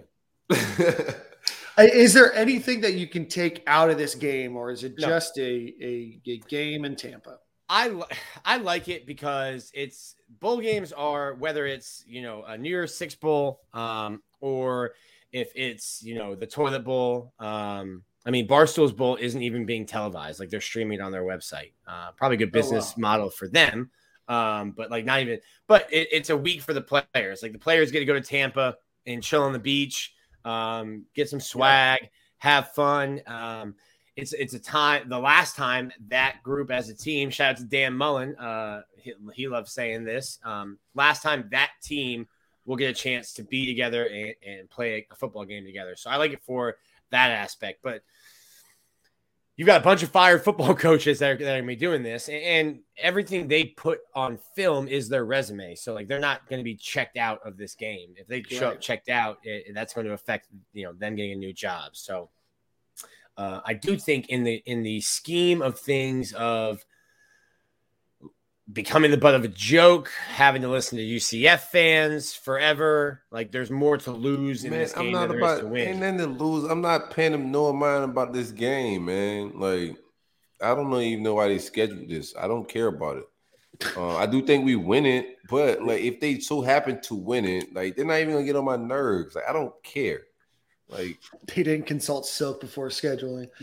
Absolutely. Like, they know what time it is. Corey, we're going to go to the Gasparilla Bowl. No, we're not. Okay, that's it. Non-negotiable. It's interesting. The Gasparilla is in January, at the end of January, so it's an odd name. I didnn't know it was at Raymond James Stadium. I thought it was in St. Pete. I guess they moved it the last couple of years. They moved it in 18. 18 was the first year at Ray J. Okay. And so the Gators haven't played in Tampa since 2000 and you mean they haven't played a company? They played their September 11th against. Well, no. What I'm saying is they hadn't played since 2017, and they played twice in one year. And of course, both times they play here, I'll be out of town. So what was 17? The Outback Bowl? Excuse me. Iowa? Yeah, when they played Iowa. Jake, excuse me, Jake Riddick, fellas. Like, I'm a little confused. Is Gasparilla a company? No, Gasparilla is an event. So Gasparilla is the third or largest. Who is sponsoring the Gasparilla Bowl? Union Mortgage. They've had hold on. They have had several bad boy mowers. Yeah, they've had several very interesting. So actually, let's not do that. Someone at the Cotton Bowl last year. Because I was the only Florida media. I was the only Florida media member there, and somebody at the Cotton Bowl last year asked me. They were like, "Why haven't you in like all of your tweets and when you're writing, you don't mention?" I don't even remember what the sponsor was. And I was like, "Bro, the sponsor didn't cut me a check. I don't care who's sponsoring this game. If they want me to say it's the AutoZone Liberty Bowl, then cut me a check." So this is the Gasparilla Bowl. We don't care about the type of guy that also calls it the Super Bowl, even though he's not allowed. Yeah, it's the Super Bowl. I can see that. Just I'm disregard.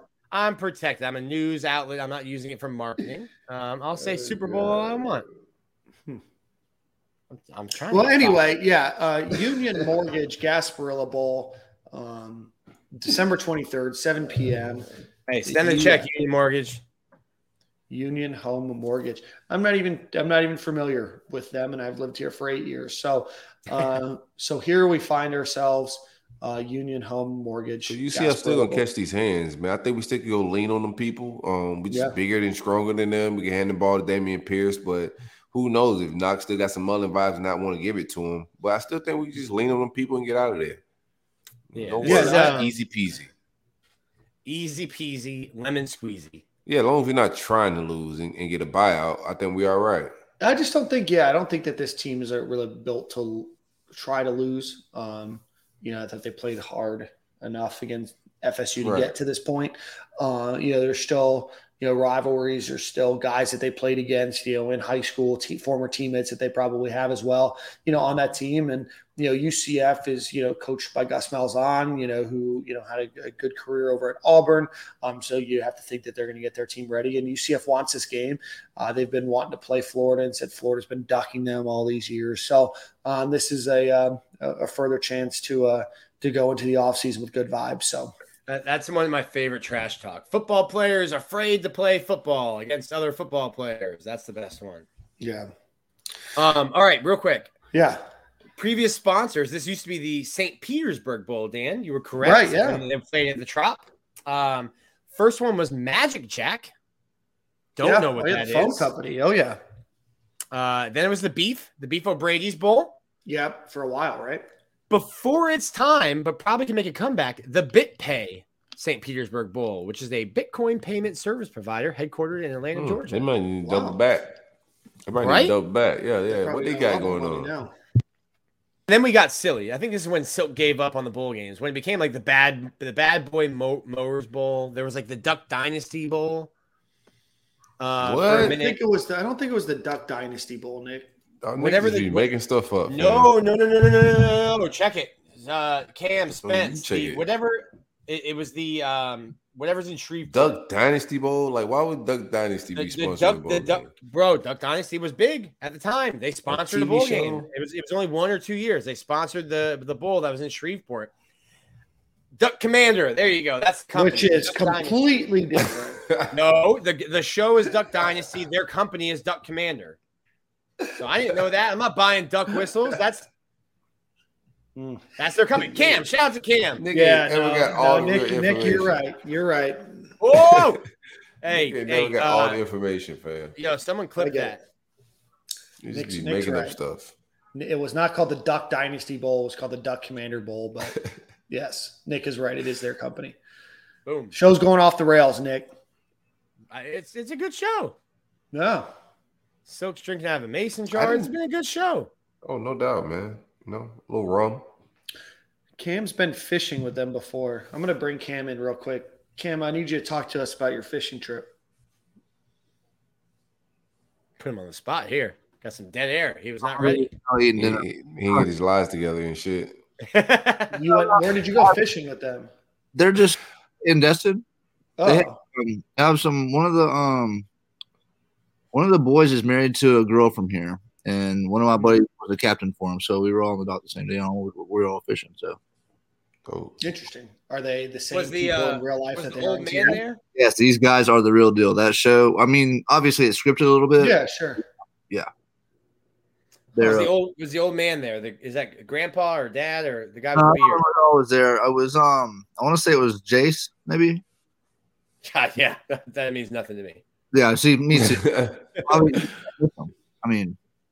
used to watch that for like a good couple seasons. Then it just got like extra scripted. And when they first started, it was dope, but then it got like real obvious. Yeah, that's what happened on Below Deck too. Yeah, shout out Below Deck. You used to watch that. Bravo. See, I'm a freaking bravo. Yeah. I see you. All right, Nick. Cam, we'll see you later, bud. Unceremonious there. No. Get out. I felt like we moved on. Get out of here, bro. All right. So you and your terrible fishing story. So I love Cam. Appreciate everything he does for the show. Yeah, but it was a terrible fishing story. Wow. Let's talk about some other news. I love Cam, but he didn't say anything about the fishing story. You know, who am I surrounded by? Cam's been fishing with these guys. Spence has a Duck Dynasty headlamp, and the two of you were watching Selling Sunset and the Housewives of Beverly Hills. Nobody talked about the Housewives of Beverly Hills. And I'm the one with bad takes. What a okay. So below that used to be solid. So since last week, we've had we talked a little bit about it, but Lincoln Riley leaves Oklahoma to go to USC. Brent Venables leaves from Clemson as their defense coordinator, take over at Oklahoma today. Mario Cristobal, Manny Diaz was fired, unfired for the entire day yesterday. He was never fired. In fact, my mom texted me today the story about Manny Diaz being fired. She's like, I thought he got fired yesterday. I'm like, no, that was just – she's like, well, then what were your tweets about? I'm like, that's the whole thing about it. It's like he wasn't fired, still out there recruiting. And so Manny Diaz gets fired this morning. Mario Cristobal comes down from Oregon. Let's see what other news has happened. Lane Kiffin signed an extension.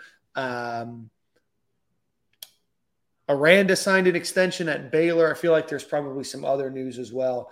But what the hell is going on in coaching this cycle, huh? No, it's wild right now, man. It's just this is wild as the portal is. Coaching is, man. It's just a carousel. This is the game. Yeah. And then these coaches don't care. Like Notre Dame could be going into the playoffs. Oh yeah, and he just jumped ship like that. Like for a team that's competing to be in the playoffs, that's insane to me. Yeah. He left his family in Indiana. I think his daughter is still in school at Notre Dame, and she posted on Instagram. She was like trying to go to class without everyone booing you, and I was like, "Oh, tough scene." Yeah. Both one more. David Cutcliffe let go at Duke. He had been there since 2008. This time he employed Kurt Roper before he came over to University of Florida. Sure did. All the lies I told about Kurt Roper. I think the lies everybody told about. I seen that offense in the right in the little bowl game before he was coming out. Like, oh, we about to be something with that offense and that Muschamp. Let's see. So David. So I think I saw today that there is 30 head coaching changes in FBS, which is about 128 or so schools. So nearly a quarter of all positions.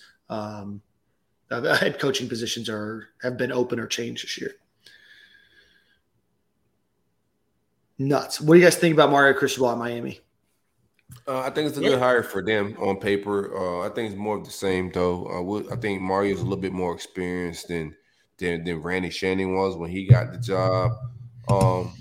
Not a big fan of Mario offense. I think Oregon – despite the talent advantage they had over schools like Utah, they underachieved big time, so that's concerning. But he's a guy that can recruit. He's from Miami, but I don't see him being a savior. I just think Miami as a program, they're a private school and they just have deficiencies that they're not going to be able to overcome. And South Florida is just oversaturated. You can't lock that area down anymore. Everybody and their mama is dying. They're camping out.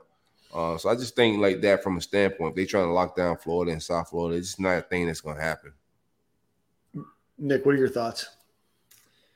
But a good hire for them. I like it. I like it for them. That's the best. It's an upgrade from Manny Diaz. That's for sure.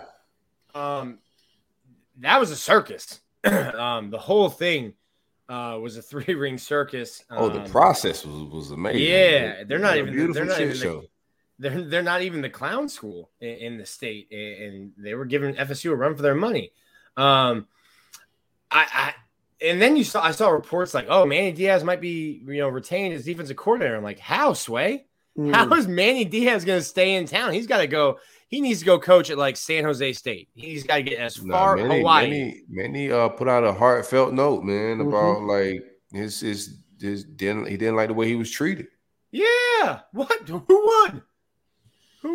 Just an unclassy move, man. Right. The way they was moving was just very unclassy and just disrespectful. I don't know how any coach after this, I don't know how this Mario situation work out, but when they have to go hire another coach, they're going to have a hard time trying to find a guy that's not a Miami guy to come deal with that type of shenanigans.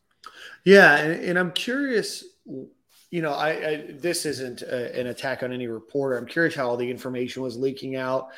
There was obviously a message that they were trying to get out. I thought that it was about as juvenile of a coaching search that I've ever seen, actively talking, you know, about deadlines and meetings. It just, the whole thing seemed very inaccurately told, the whole story. But all the while, Manny Diaz is out, you know, coaching, and not just Manny Diaz, the entire staff is out coaching or recruiting.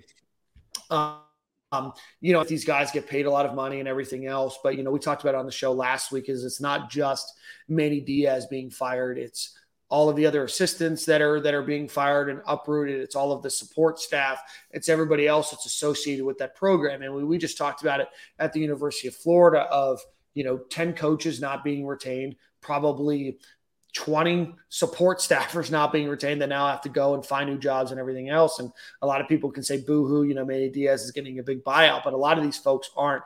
And you're not just dragging Manny Diaz's name through the mud, you're dragging everybody else's name. So it's just it was a juvenile search. People were leaking information, obviously, to try to get information out. And if you don't want Manny Diaz to be your coach, then fire him. But, you know, don't do it. That's my stance, man. Like, I don't care about, like, you firing anybody. And, like, my thing is, like, why embarrass this man? He got a family, too. Mm-hmm. You know what I'm saying? Like, this guy's, like, you got it. And he's from that town. He's one of their own.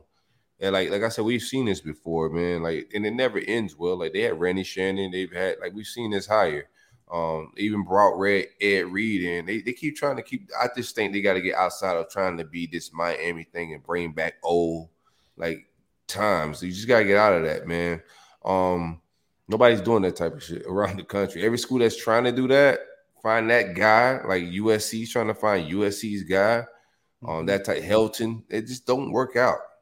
You gotta like think more progressive. But overall, I'm with you. Like the way they handled this coaching situation was to me was horrendous.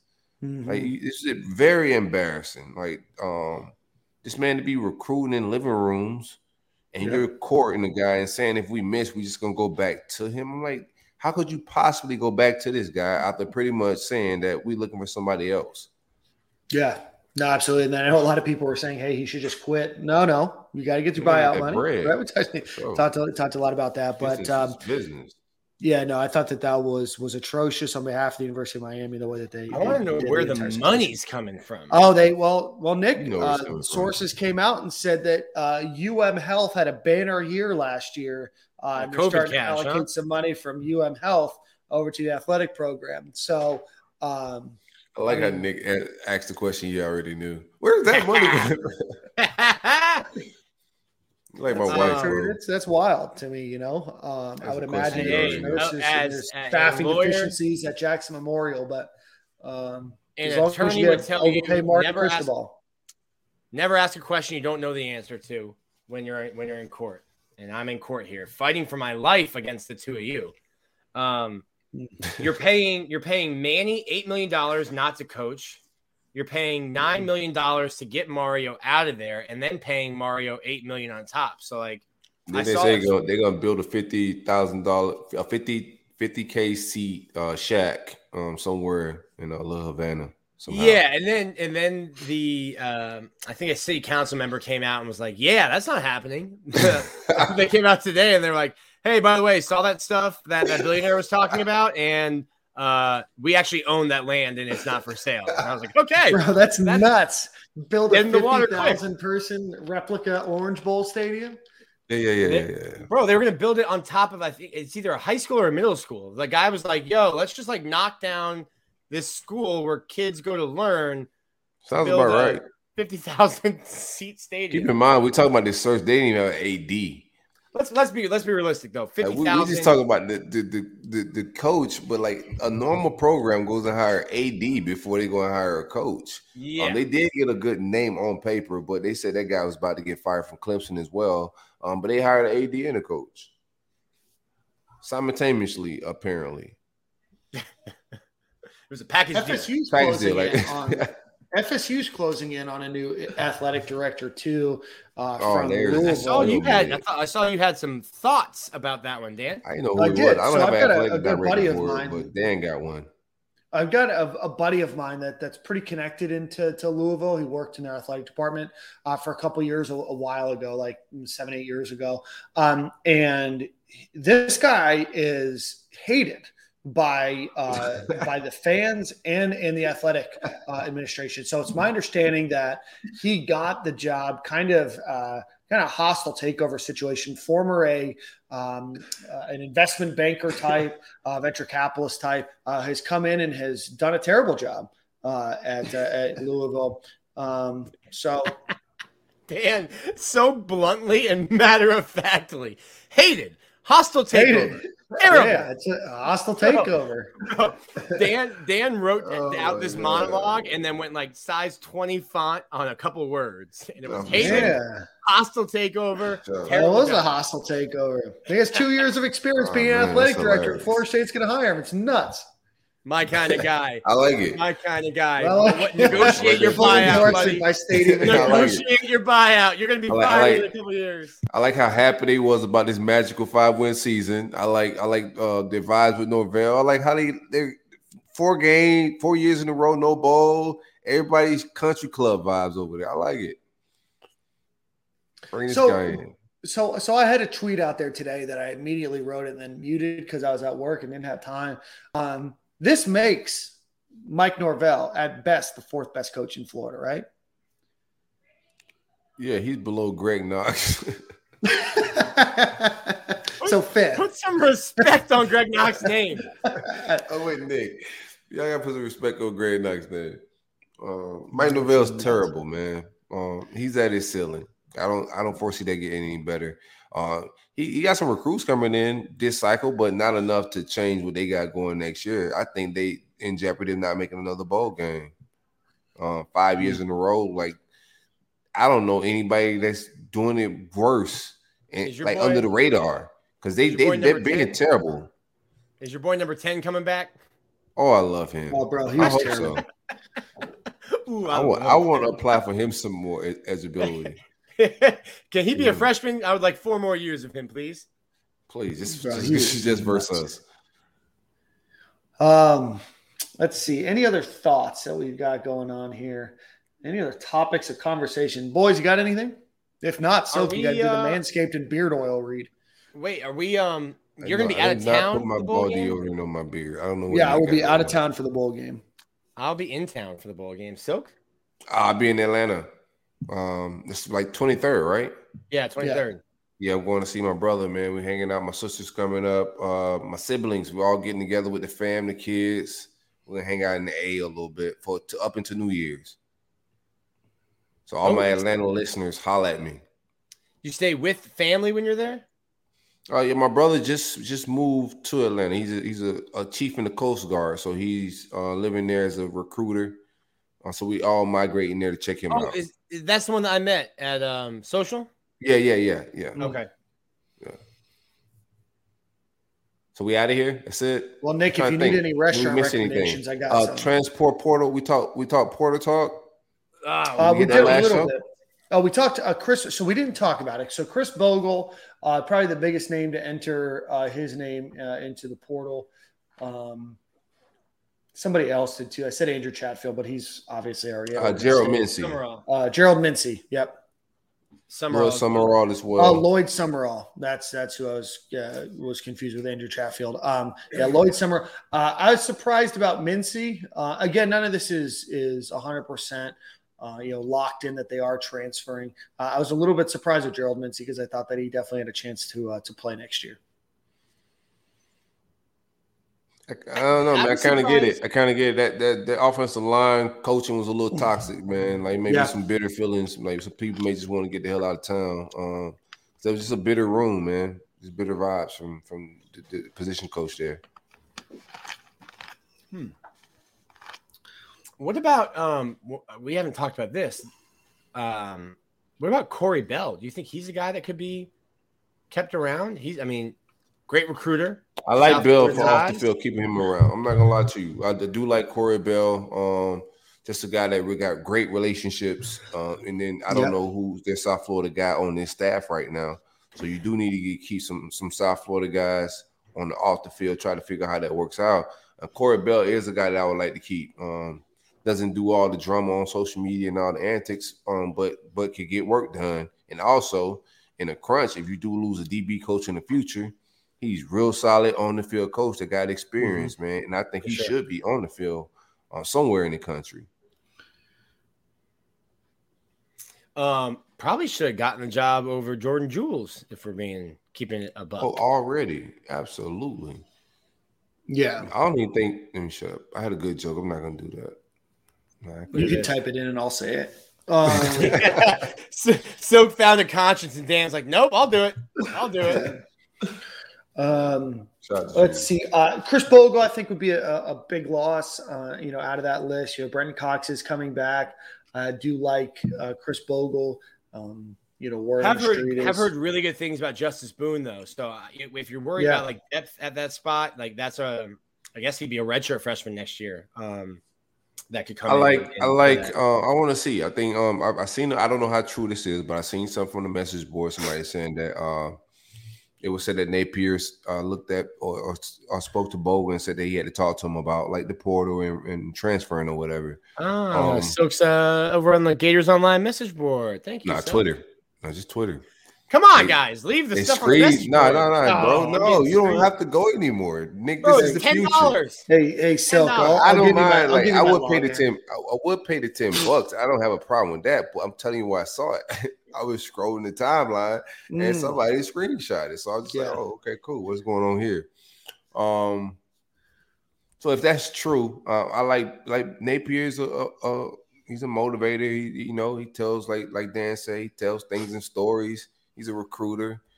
He did his thing at Bama, so we're gonna see. He's also got to recruit guys like Jacob Copeland to maybe not go to the NFL, give it another shot. So he got some recruiting to do with the roster and in the portal and on the trail. So we'll see what's up.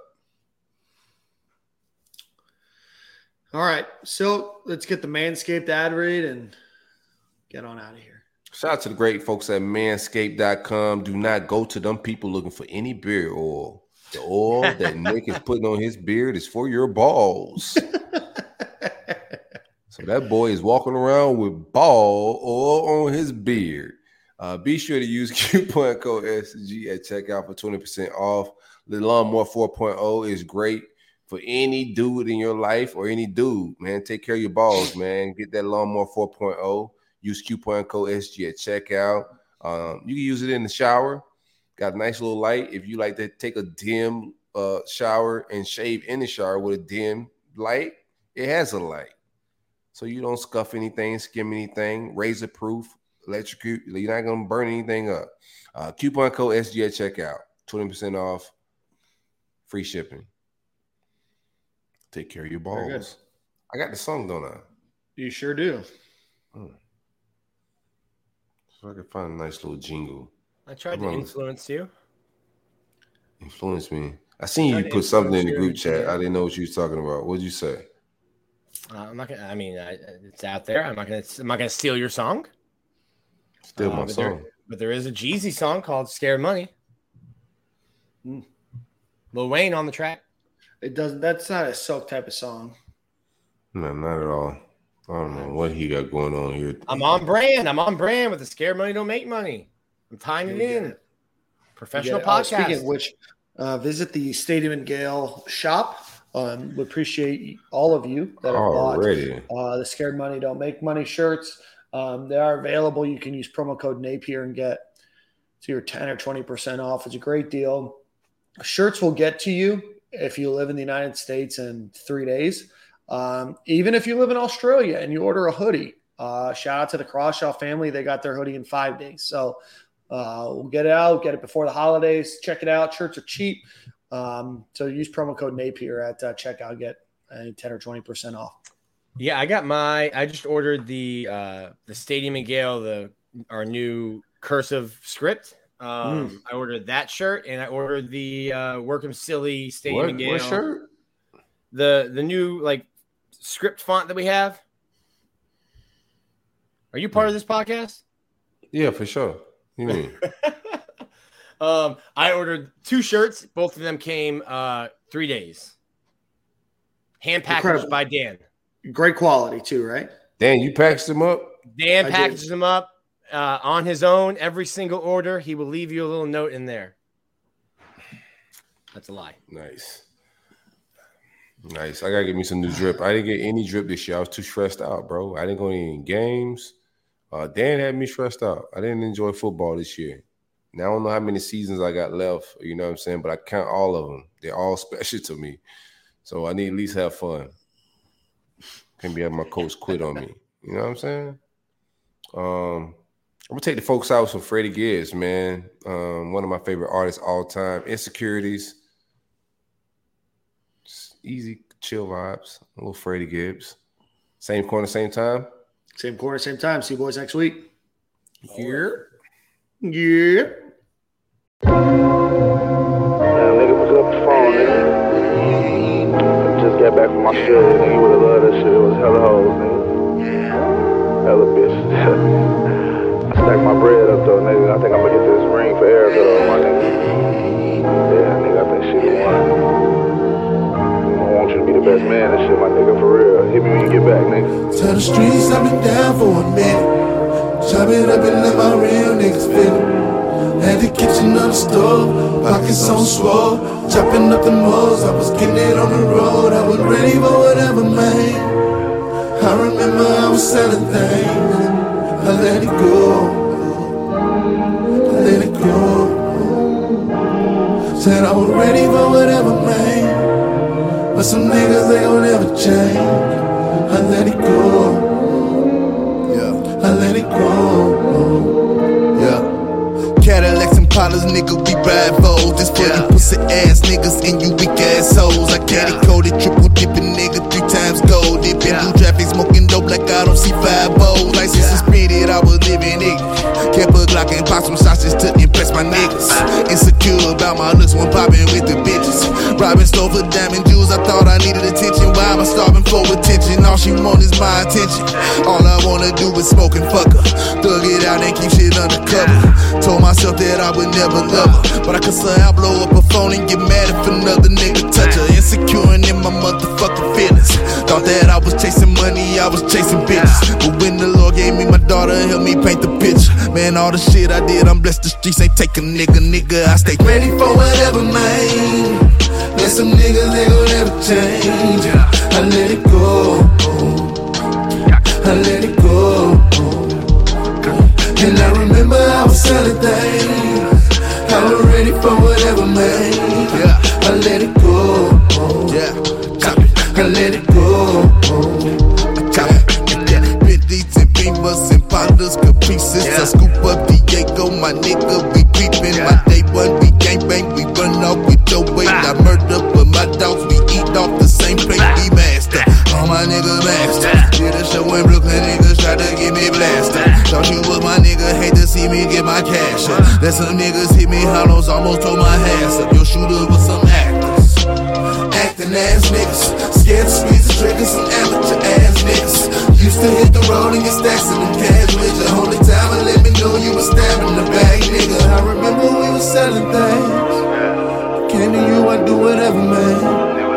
I let it go, I let it go. And I was ready for whatever, man. I remember I was selling things. I let it go, I let it go. And I was ready for whatever, man. But some niggas, they gon' never change. I let it go, I let it go.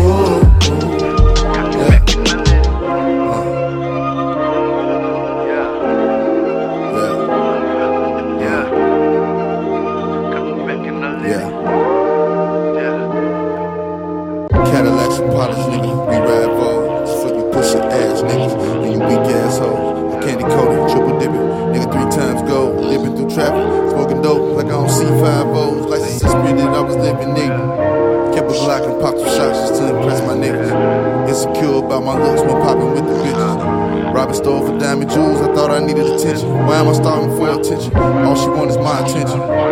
Fuck the bitches. All my daughter wants is my attention. All she wants is my attention. Yeah. So So why am I starving for attention? All she wants is my attention.